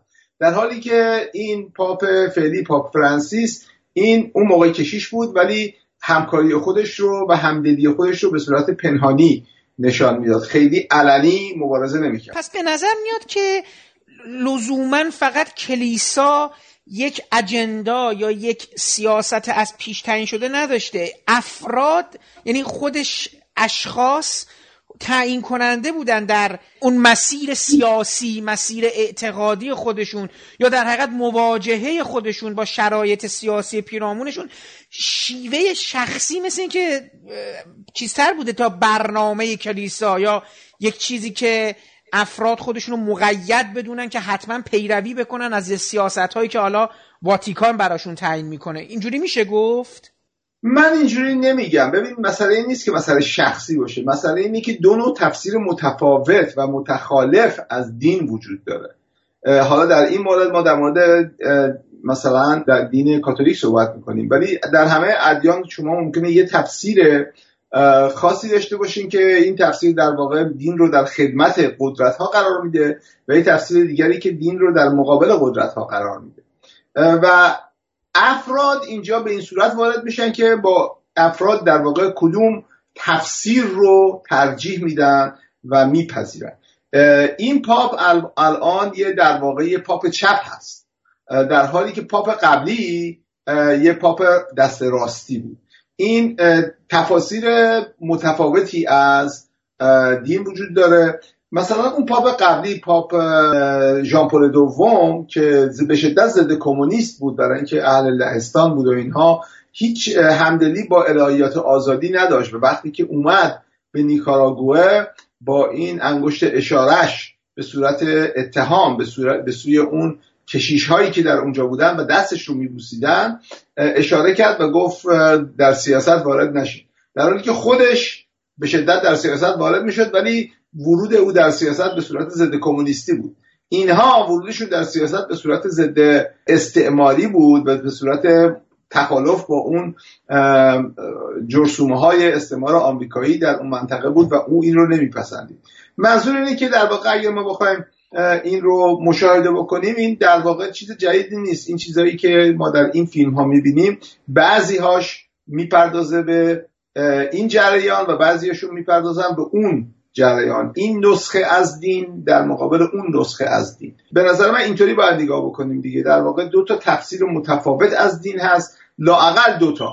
ما حالا اینجا باینری کردیم میگیم مثلا ضد قدرت و طرفدار قدرت. ولی در واقع یک دگرگونی اساسی در کلیسا رخ داد در آمریکای لاتین. به این صورت که کلیسا در کلیسای کاتولیک در ابتدا کاملا خودش رو به قدرت نزدیک می‌کرد و از اونجایی که کشیش ها معمولا با مردم بدبخت بیچاره توی شهرها سرکله می‌زنن یا با این به اصطلاح بومی های بومی های آمریکای جنوبی و آمریکای لاتین سرکله می‌زنن که به شدت مستضعف هستن. اینها در واقع این سوال براشون پیدا می‌شد که بالاخره مسیح به عنوان یک منجی در واقع طرف پولدارها و قدرتمنداست یا طرف مردم بدبخت و بیچاره. و در مسیحیت البته این خیلی آسونه که مشابه ببینیم که در واقع مسیحی آدم بیخانمانی بوده به شدت مخالف آدمای پولدار بوده. اون بساط اون رباخاران در مقابل معبد به هم میریزه و در واقع این هایی که تفسیر انقلابی از مسیح می‌کنن در واقع به راحتی می‌تونن اینها رو از کتاب از, از انجیل نشان بدن که عیسی مثلا میگه که آسانتر است که یک آدم که شطوری از اون چشم یک از اون در واقع سوراخ یک سوزنی بگذره تا اینکه یک مرد پولدار وارد انسان پولدار وارد بهشت بشه. اینه که در واقع الهیات آزادی به این قسمت ها خیلی استناد می‌کنه و بیان می‌کنه که مسیحیت در خدمت فقرا و مستضعفینه نه در خدمت قدرتمندان نه در خدمت پولداران نه در خدمت تمامیت خواهان. و این پاپ موجود بیشتر به این جهت گرایش داره در حالی که پاپ قبلی بیشتر به اون گرایش دیگر نزدیک. خب حالا ما بریم سر این پاپ خیالی سریال پاپ جوانه که دوست دارم بدونم که چرا اینقدر روی اعصابتون رفته. ولی حالا این برای من جالب بود. مشاهده با اعمال شاقه بود. خب ببینید این پاپ جدید خیالی من اینجوری دیدم. ببینید من خیلی سریال برام جذاب شد. به خاطر اینکه این اول از همه اینکه بخوای وارد واتیکان بشی. با این همه تناقض که همین الان هم خب تو صحبت های ما این گرایشات اون زرق و برقه اون لباسا اون اصلا می‌دونید اون بیرون ماجرا خودش خیلی سیستم بروکراسیش این نسبت این آدما با همدیگه خودش خیلی سینماییه و به قول من خیلی فلینیوار چون این کارگردانم خیلی به فلینی علاقه داره ولی واقعا این دیدن همچین چیزی توی فضای واتیکان واقعا میطلبه. جدا از اون حالا میای یه آدمی رو معرفی می‌کنی با یه سری خصوصیات منحصر به فرد.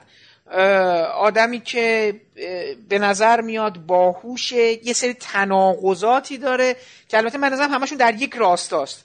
آدمی که خیلی برای خودش نگاه خاصی داره.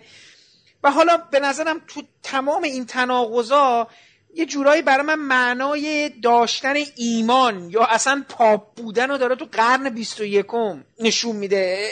در حقیقت اگر بخوای پاپ باشی تو قرن 21 با این همه تناقضاتی که دوروبر خودت هست این که اصلا دین دیگه کار می‌کنه یا نمی‌کنه اینکه بحث سرمایه چی میشه رابطت با سیاست چیه رابطت با اقتصاد چیه رابطت با مردم چیه و مسائلی مثل معجزه ایمان ایثار بخشش اینا اصلا یه معانی داره تو قرن 21 که با اون معانی سنتی ما خیلی شاید زیاد نخونه.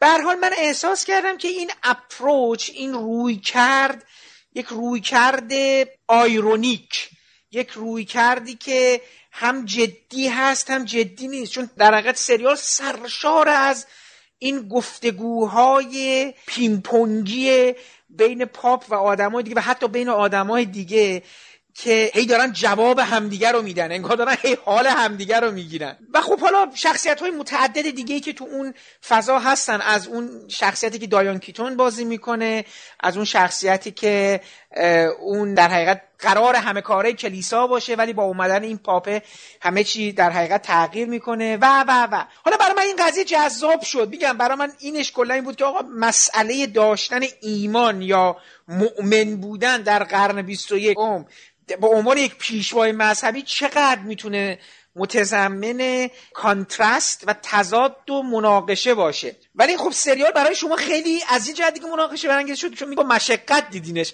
چرا؟ چی بود سریال انقدر شما رو اذیت کرده آقای دکتر؟ عرض کنم که من از اونجایی که مثل شما البته نه به اندازه شما ولی مثل شما یه عشقی به سینما دارم خیلی سینما رو دوست دارم. از نظر سینمایی به نظر من به شدت جذاب بود این فیلم. یعنی در واقع ولی جذابیتش در واقع به نظر من یه جذابیت مخلدی بود.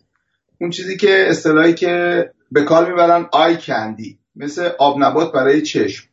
یه شیرینی داره در این که آدم رو جذب می‌کنه ولی آدم می‌خواد ببینه پشت سر این جذابیت چیه احساس می‌کنه یه خلعیه پشت سر این جذابیت مشکل من با این فیلم اینه که به شدت غیر تاریخیه. ببینید شما الان در زمان حال یک کشیش یسوعی با سابقه انقلابی در کسی که در زیر چکمه این جنرال های آرژانتین خدمت کرده و دیگه دوستانش رو بردن شکنجه کردن کشتن تجاوز کردن. و این یه همچی آدمیه که با یک دیدگاه بسیار مترقی با مسائل دنیا برخورد می‌کنه. و از سنت الهیات آزادی میاد. وقتی که ما اینجا fact رو داریم دیگه در واقع fiction ما نمی‌تونه اینقدر از تاریخ خودش رو طلاق بده. این نمونه خوبشه. درست قبل از این پاپ بندیکت 16 هم که هنوز زنده است و تنها پاپیه که از این 266 پاپی که الان وجود داشتن از خود حضرت پال تا الان درست در دو قطب متخالف قرار دارن.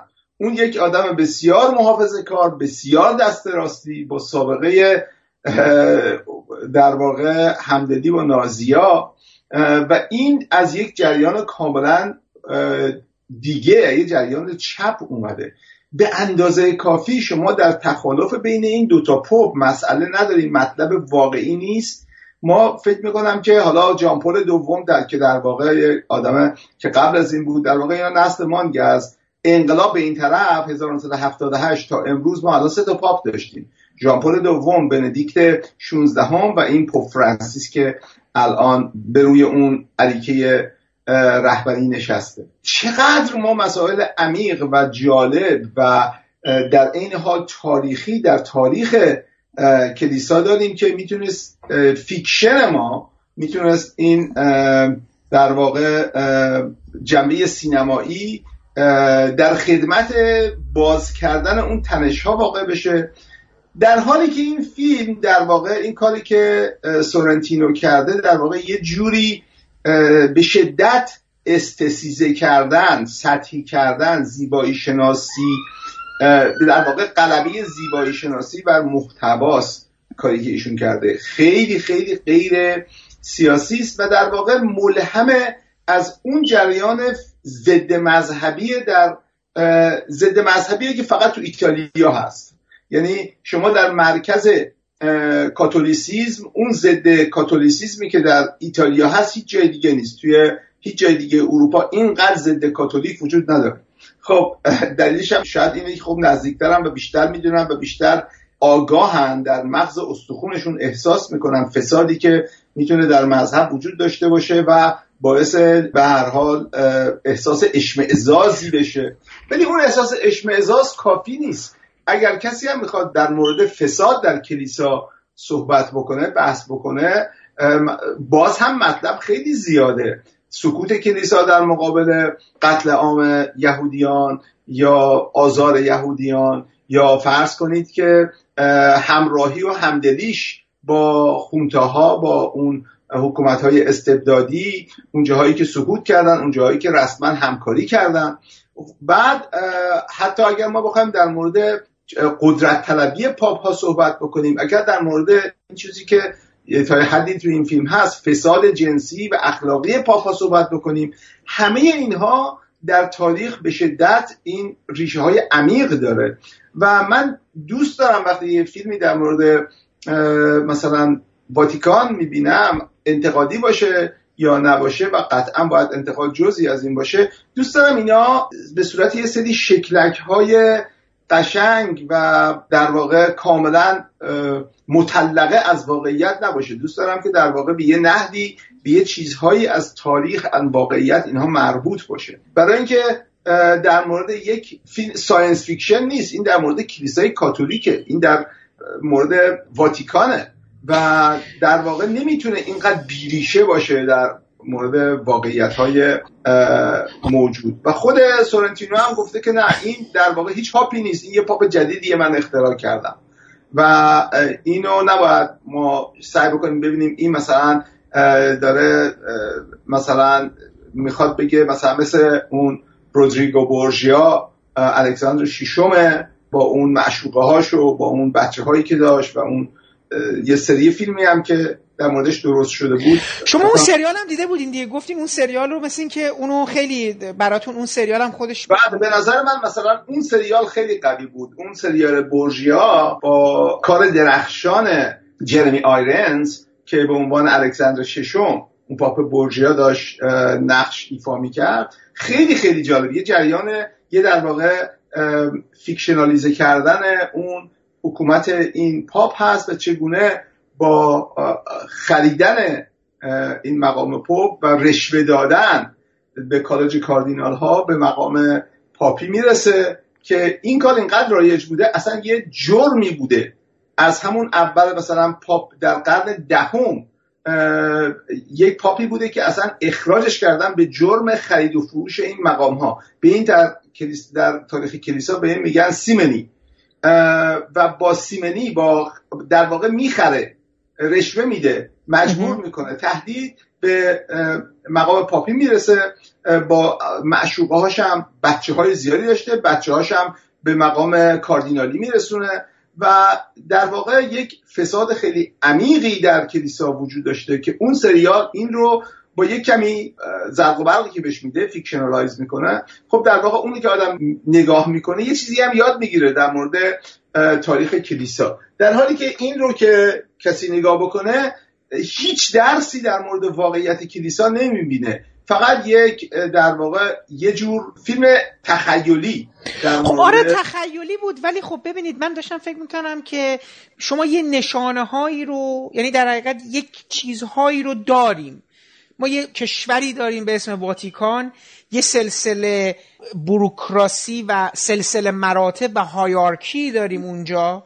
یک زرق و برقی داریم یک قدرت داریم یعنی همون کسی که میشه پاپ به عنوان در حقیقت حالا رئیس پادشاه این مجموعه.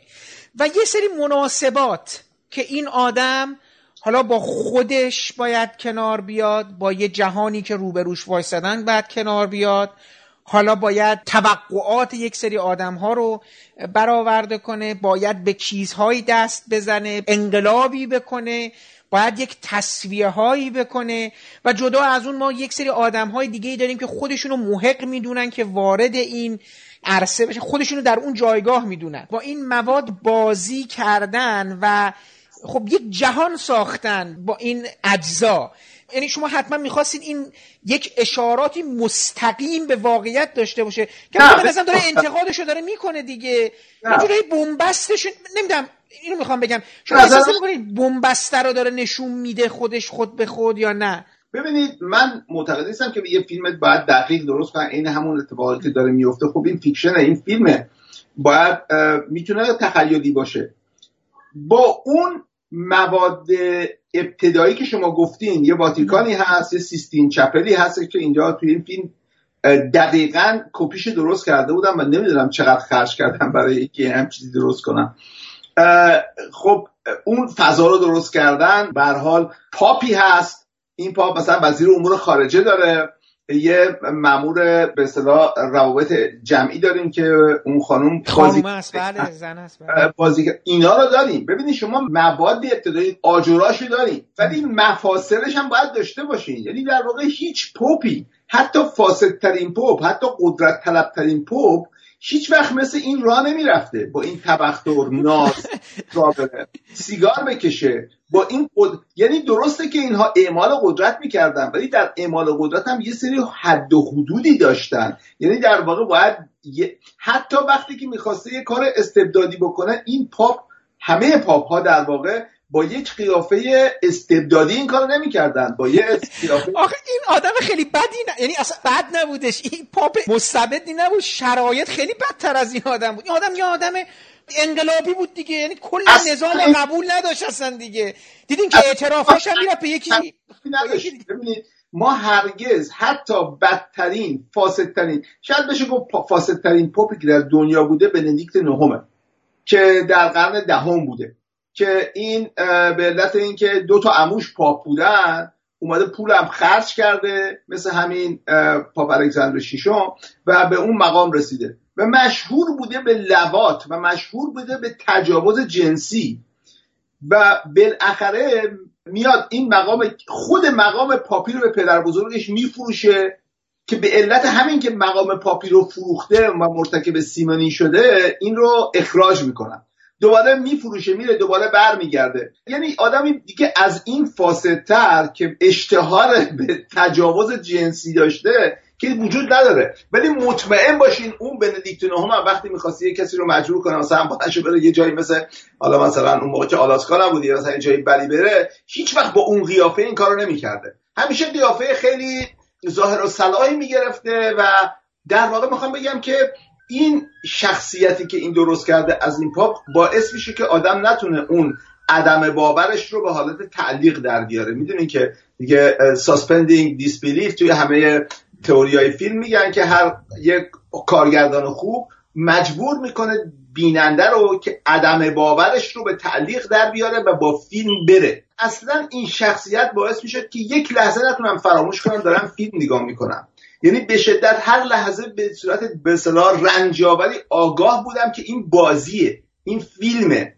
یک لحظه من نتونستم برم با این خیال این که یک داستان زیبایی رو در مورد پاپا دارم نگاه می‌کنم. این شخصیت اینقدر توی چشم من می‌رفت این شخصیت جادو اینقدر توی چشم من می‌رفت اینقدر من رو اعصاب من را می‌رفت که اصلا مانع می‌شد که من لذت ببرم از این فیلم. علتش هم اینه که هرگز هیچ پاپی حتی فاسدترین خونریزترین جنگجوترین خودکامهترین پاپام هیچ وقت اینطوری رفتار نمی‌کرده. اون چیزی که ما از تاریخ کلیسای کاتولیک می‌دونیم همیشه در واقع سعی می‌کردن یه ظاهر و صلاح باشن. ظاهرا با ریا و اینها. ولی هیچ بابی اینطوری نموده که سیگار بذاره گوشه لبشو با این بیرحمی مثلا با افراد صحبت بکنه افراد رو این بر بندازه یا اینکه اخراج بکنه و اون وقت از حتی در این هم فیلم پایدار نیست. یعنی می‌بینیم که احساس می‌کنیم این فیلمیه که به جرأت و علنا میگه که این پاپ به خدا اعتقاد نداره. ولی در یه جل لحظات دیگه می‌بینیم که با چشمای پر اشک از اون کشیش دیگری که قرار بوده که با اون کاردینال دیگری که قرار بوده پاپ بشه از اون می‌خواد که اینو راهنمایی بکنه. میگه من راهمو گم کردم و اینا. اینا به هم دیگه نمی‌خوره به هم نمی‌سازه. علتش هم من فکر می‌کنم اینه که سورنتینو آدمیه که در مورد دین مطالعه نداره. نه مطالعه نداره نه سابقه داره. یعنی ببینید مسئله اینه که از نسل اون آتئیستایی اینا که احساس می‌کنن که دین اینقدر چیز بیهوده ایه که لازم نیست حتی در موردش ما مطالعه بکنیم آگاه باشیم. ولی اینکه ما می‌خوایم یه فیلمی درست کنیم در مورد دین که با مسئله باور برخورد می‌کنه به نظر من حتی ما با این موردی که مخالف باشیم باید بتونیم همدلی کنیم از دیدگاه اون به دنیا نگاه بکنیم. من احساس من اینه که این فیلم رو یه کسی درست کرده که حساس نبوده به تنشهای واقعی که در دین وجود داره در رابطه دین و سیاست دین و دنیا دین و اجتماع وجود داره. و چون که اون حساسیت رو نداشته یا احساس می‌کرده لازم نیست که داشته باشه با یه دید کاملا زیبایی شناسانه و استتیسیزم با این قضیه برخورد کرده. یه چیز آیکندی درست کرده یه آبنبات برای چشم. خیلی صحنه های وقتی این پپ خرامان با اون لباس های خیلی قشنگ و زیباش را میره در مقابل این صحنه ها خیلی به هر حال قشنگ اینها رو تنظیم کرده حرکات دوربین واقعا بینظیره واقعا این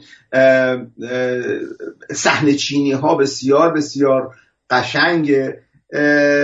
دقت به این قیافه های مختلف خیلی به قول شما فلینیوار این قیافه قیافه های مختلف رو در واقع تکیه کردن بهش خیلی قشنگه. ولی احساس من اینه که واقعا از نظر محتوا فقیره.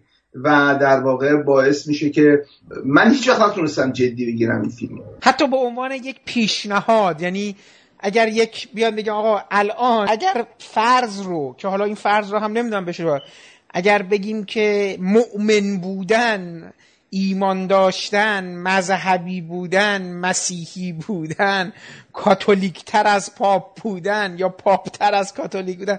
اگه همه اینا رو بذاریم کنار این شخصیت رو حتی به عنوان یک پیشنهاد یعنی به عنوان یک کسی که می‌خواد یک کلا داره یک انقلاب این آدم درست می‌کنه دیگه. به صورت خیلی ویژه انتخاب میشه و حالا کلیسا در یک عمل انجام شده میمونه. نمی‌دونم یادتون هستش سالها قبل یک سریالی تو تلویزیون ایران پخش می‌شد. یه سریالی بود به اسم یکی از این روزها. که زنده داوود رشیدی هم بازی می‌کرد. نمی‌دونم شما اون زمان ایران بودید یا نه, نه. نبودید نه؟ نه. خب بعد یه سریالی پخش می‌شد. داستان یک حکومتی بود.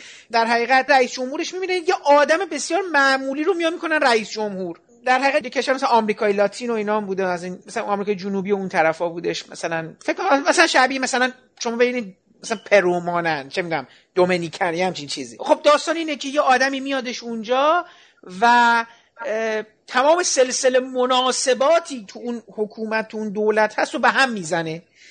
اینجا هم تقریبا یه همچین حالتیه. یک پاپی یا آدمی که اصلا ربطی به این مجموعه هم اتفاقا دقیقا همون چیزی که شما میگین دقیقا یه آدمی میاد توی این سیستم که هیچ ربطی به اون آدمای دیگه نداره. یعنی سلسله مراتب اینا رو نمی‌شناسه. نمی‌شناسه یعنی بهشون وقعی نمینهه. خودش مسئله شخصی داره. خود اتفاقا جالب ببینید من این من خیلی قابل لمسش می‌کنه. این ایمان داشتن و نداشتن این این خدا رو پذیرفتن و نداشتن. البته من مطمئنم این آدم به خدا اعتقاد داره. یعنی من برخلاف شما میگه من اون حرفا رو داره می‌زنه. ببینید یه مجموعه متناقض هی تولید می‌کنه که تهش می‌دونین چی میشه؟ تهش لحظه معجزهش اینه که یعنی می‌خوام اینجوری بگم این یه تصویر مدرن مدرن پست مدرن میشه از مذهب. کجا؟ اونجایی که شما می‌خوای معجزه کنی باید جلوی کامیون ها در اون نور زانو بزنی؟ اینجا اینجاست که می‌تونی معجزه بکنی و کسی که حامله نمیشه رو حاملش بکنی. یه همچین چیزی می‌دونید یه خود میگم یه خود آیرونیک با کل این روابط مناسبات ایمان اقتصاد. چون مثلا کل بحث فیلم در مورد اینه که یه جایی دیدین که یه فصل فیلم در مورد که اینا چقدر بشقاب باید بفروشن؟ برای اینکه پول کلیسا باید تأمین بشه با عکس پاپ دیگه. یا خاطرات پاپ وقتی چاپ میشه مردم استقبال می‌کنن. ای پاپ می‌تونه عاشق بشه می‌تونه می‌دونید این یه جوری یه حماقتی توش هست که من دوست دارم. بخاطر به نظر میاد واقعا این مناسبات حماقتوار هم وجود داره. آره ببین اینا هست. می‌شد اینو خوب از آب در بیارن. ولی در واقع نمی‌دونم شایدم اگر شاید مشکل من اینه که شاید یه مقدار بیش از حدی که باید بدونم در مورد تاریخ کلیسا می‌دونم. شاید خلاص جهل باعث میشه آدم بهتر اینو ببینه. ببخشید. منظورم اینه که مثلا مثلا وقتی نگاه می‌کنم احساس می‌کنم اصلا از اول غیر ممکنه که امروز یه همچی آدم جوونی بتونه پاپ بشه. با این قیافه با این رفتار یعنی در واقع یه وقتی بوده هزار سال قبل که میخریدن و میفروختن روابط خانوادگی بوده. یه دفعه آدم مثلا 18 ساله می‌شده کاردینال یا آدم 20 ساله می‌شده پوپ مثل بنیدیکت نهم 20 سالش بوده شده پوپ ولی الان که دیگه نمیشه همچی اتفاقی بیفته. الان ما می‌دونیم توی قضیه کالج کاردینال ها و انتخاب ها یک روابط سیاسی بسیار بسیار پیچیده ای وجود داره. اینی که دو نفر بیان با همدیگه توافق بکنن بگن این نه تو نه من اینو حالا بزنیم با حالا اینو کنترل بکنیم. این چیزی که اصلا به نظر محال میاد. این شخصیت یه شخصیت محالیه. یعنی اصلا لاغر من احساس می‌کنم که هم چیزی یه شخصیتی اصلا نمی‌تونه وجود داشته باشه. من یه سوال از شما داشتم چون الان این بهترین فرصت شما فقط من احتمال میدم خیلی از ماها این سلسله مراتب توی کلیسا رو کاملا ندونیم. شما خیلی خلاصه به ما می‌تونید بگید این نس... این آدمایی که تو این مجموعه هستن حالا اون لباس قرمزا اون لباس سیاه شما میشه فقط بگید این سلسله مراتب توی کلیسا چجوریه؟ کاردینالا دقیقا کیا هستن؟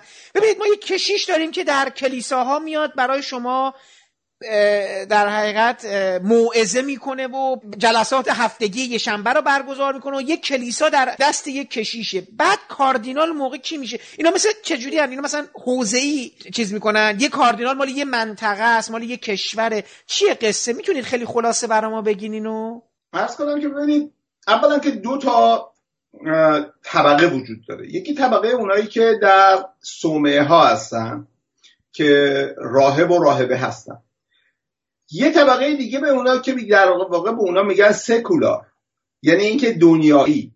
اینها در واقع کشیش هایی هستن و گاهی اوقات راهبه هایی هستن که میرن به دنیای واقعی و در کلیساها به ارز کنم رعایت مردم عادی می‌پردازن. به معنی چوپانی در واقع. رائی یعنی چوپان دیگه. در واقع میگن به مردم هم که تو کلیسا هستن میگن فلاک یعنی گله. و کشیش هم نگاه بکنید پاپ هم نگاه بکنید یه چیزی دستش یه اسایی دستش بله. چیزه این برای چوپانا برای گرفتن گوسفندا استفاده می‌کنن بالاش قلاب مانندی داره. در واقع پاپ و کشیش ها در واقع مثل شبانانی هستن که مردم رو اینها هدایت می‌کنن. اونایی که در سوامع هستن سومه هستن اینا فقط به دعا و به خلوص خودشون می‌پردازن. خیلی از اینا هم اصلا به دنیای خارج رفتی ندارن. خیلی از اینا اصلا خودشونو حبس می‌کنن در اونجا. نمی‌خوان با دنیای واقعی تر تماس بشن. اونایی که به دنیای واقعی میان در واقع به اینا میگن پریش پریست پریستایی که هر کدوم یه منطقه کوچیکی رو بهشون میدن. یه خورده بالاتر میان. مثل مثلا فرض کنید بخشدار و شهر مثلا فرماندار و استاندار و اینا اینطوریه. و اون مناطق بزرگتری رو به اینا میدن که مثلا از کشیش که میاد بالاتر مثلا میشه مانسینیور که مثلا اون وقت از اون یه خود بالاتر میاد میشه حالا من همه مراتب رو الان یادم نیست که بگم ولی از مانسینیور که بالاتر میاد میشه کاردینال. همینطوری که اینو بالاتر میاد منطقه زیر قدرتشون بیشتر میشه و مثلا یه کاردینال به همه مانسینیورها و هم یه مانسینیور به همه کشیش ها می‌تونه در واقع دستور بده و می‌تونن اینا رو جاشون رو عوض بکنن. و پول دیگه و بودجه دارن دیگه. نه هر کدومشون احتمالا یه تخصیص بودجه ای دارن یک حوزه بله. عمل کردی دارن و حوزه قدرتی دارن. بله یه یه واقعیت به اصطلاح سازمان مالی بسیار پیچیده وجود داره. همونطور که می‌بینیم بانکداری اساسی باید داشته باشن که بتونن یه در واقع حکو... یه حکومت جهانیه در واقع این کلیساها و اینا همه رو با هم جمع بکنین. و اینها در طول زمان اینها در واقع شکل گرفته و خیلی رسمی شده. این وقتی که بخوان یک پاپی رو انتخاب بکنن یه جایی هستش میگم کالج آف کاردینالز که این کاردینال ها جمع میشن همه کاردینال ها جمع میشن و اونجا رأی میدن و اون جایی که تو این فیلم هم می‌بینیم مردم منتظرند اون سن پیترز کلیسای سن پیترز منتظرن ببینن پاپ انتخاب میشه یا نمیشه و هر بار انتخاب شد دود سفید از اونجا میاد بیرون انتخاب نشد از اون دودکش دود سیاه میاد بیرون برای اینکه این چیزها رو میسوزونن اونجا و این رأی ها رو میسوزونن. بالاخره وقتی پاپ انتخاب میشه این کالج کاردینال ها کاملا پیش بینی شده است. معلومه که از یک پاپ به پاپ بعدی به چه نحوی transition یا این گذار چگونه انجام خواهد شد. این مسئله کاملا شفافیه. معلومه. از یک پاپ به پاپ بعدی مسئله گذار چگونه انجام خواهد شد. این کاردینال ها میان در اونجا و رأی میدن و رأی این اکثریت کاردینال هاست که باعث انتخاب این پاپ میشه.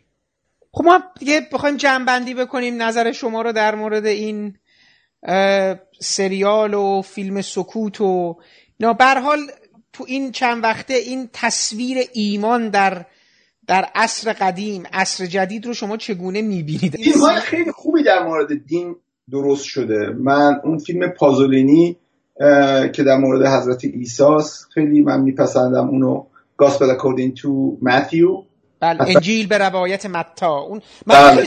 جالبه اون فیلم رو در حقیقت ضد خداترین ضد مذهب ترین کمونیست ترین سوسیالیست پازولینی اصلا یه اصلا توی جهان دیگه اصلا ربطی ولی خیلی جالبه.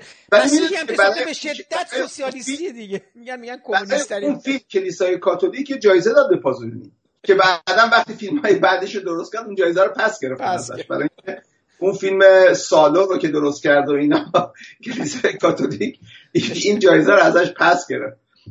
ولی به نظر من بسیار اون فیلم خوبیه. از نقطه نظر نشان دادن اون فضای انجیل متا و نشون دادن اون چیز خیلی جالبه. فیلم های بعد هم خیلی در مورد دین درست شده. معمولا هم افرادی هستن که از دین اطلاعی ندارن. وقتی فیلم کال هالیوود در مورد فیلم مخصوصا در مورد کلیسای کاتولیک فیلم درست می‌کنن واقعا خیلی از کاتولیک ها شکایت می‌کنن که این ضد دینه و راستم میگن. به علت اینکه خیلی خیلی با عدم حساسیت فیلم درست می‌کنن. من نمیگم فیلم ها نباید انتقادی باشن اتفاقا جا برای انتقاد خیلی زیاده. مخصوصا این رسوایی های جنسی که در کلیسا به وجود اومده و این حرفا به هر حال. ولی کسی که می‌خواد در مورد اینها فیلم درست بکنه باید آگاه باشه. و صرف نظر از اینکه خودش دینی باشه غیر دینی باشه ضد دینی باشه اینا مهم نیست. مهم اینه که بدونه در مورد چه مسئله ای داره فیلم درست می‌کنه تاریخ کلیسا رو بدونه جامعه شناسی کلیسا رو بدونه تنش ها رو بدونه اون جاهایی که باید آدم انگوش بذاره بدونه و معمولا چه فیلم ها برای سرگرمی هالیوود درست می‌کنه یا فیلم هایی که مثلا درست می‌کنن که مثلا با فرض کنید بخواین انتقادی باشه. اون فیلم چی بود که اسکورسیزی درست کرده بود؟ آخرین وسوسه مسیح. آخرین وسوسه. آره که خیلی خیلی این باعث انتقاد شد. ولی اینجا این از اون نمونه هایی که ما می‌بینیم که یه کسی که در مورد دین آگاهه و می‌دونه داره فیلم درست می‌کنه و درست می‌دونه به کجا بزنه. یه وقتی یکی کلیسا ممکنه که ناراحت بشه که آره مثلا چرا اینو درست کردیم؟ ولی درست به این علت که تیره به هدف خورده. یعنی حتی کسی می‌خواد انتقاد بکنه از کلیسا باید بدون آگاه باشه. اسکورسزی آمریکایی از ایتالیایی تباره. تو اون کلیسا بزرگ شده. می‌دونه چی به چیه. و کاری که می‌کنه خیلی با آگاهی انجام داده. و بازسازی این فیلم سکوت هم که انجام داده بازم این با آگاهی انجام داده. یه آدمیه که باسواده. می‌دونین؟ آدمی که یه پیشیدگی داره فکرش. بیگناه نیست. از خارج نگاه نمی‌کنه. مسائل دینی رو از درونش آگاهه. و این چیزیه که من در فیلم سورنتینو ندیدم.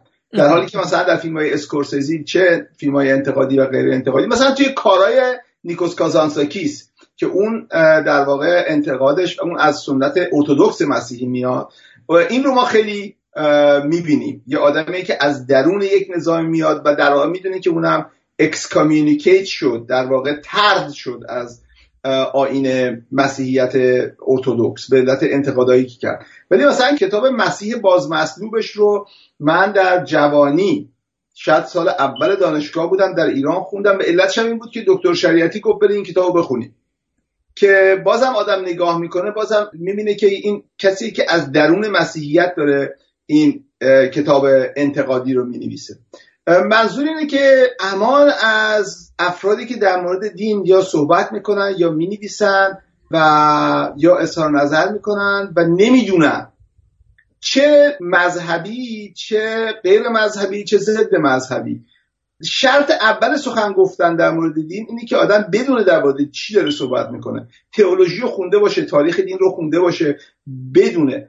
و ندونستن هنری نیست. و اتفاقا کسی که با ندونستن بخواد صحبت بکنه هیچ روشنی ایجاد نمی‌کنه. فقط یه مقدار احساسات می‌تونه ایجاد بکنه. یا در این مورد خاص در واقع یه زیبایی بدون عمقی می‌تونه ایجاد بکنه که به نظر من هیچ روشنی و آگاهی ایجاد نمی‌کنه و در واقع به نظر من لاقل برای من احساس می‌کنم که درسته که لذت بردم از نگاه کردن به این صحنه های این فیلم. ولی در نهایت کار این سریال پاپ جوان برای من اطلاق وقت بود. احساس می‌کنم هیچی من یاد نگرفتم.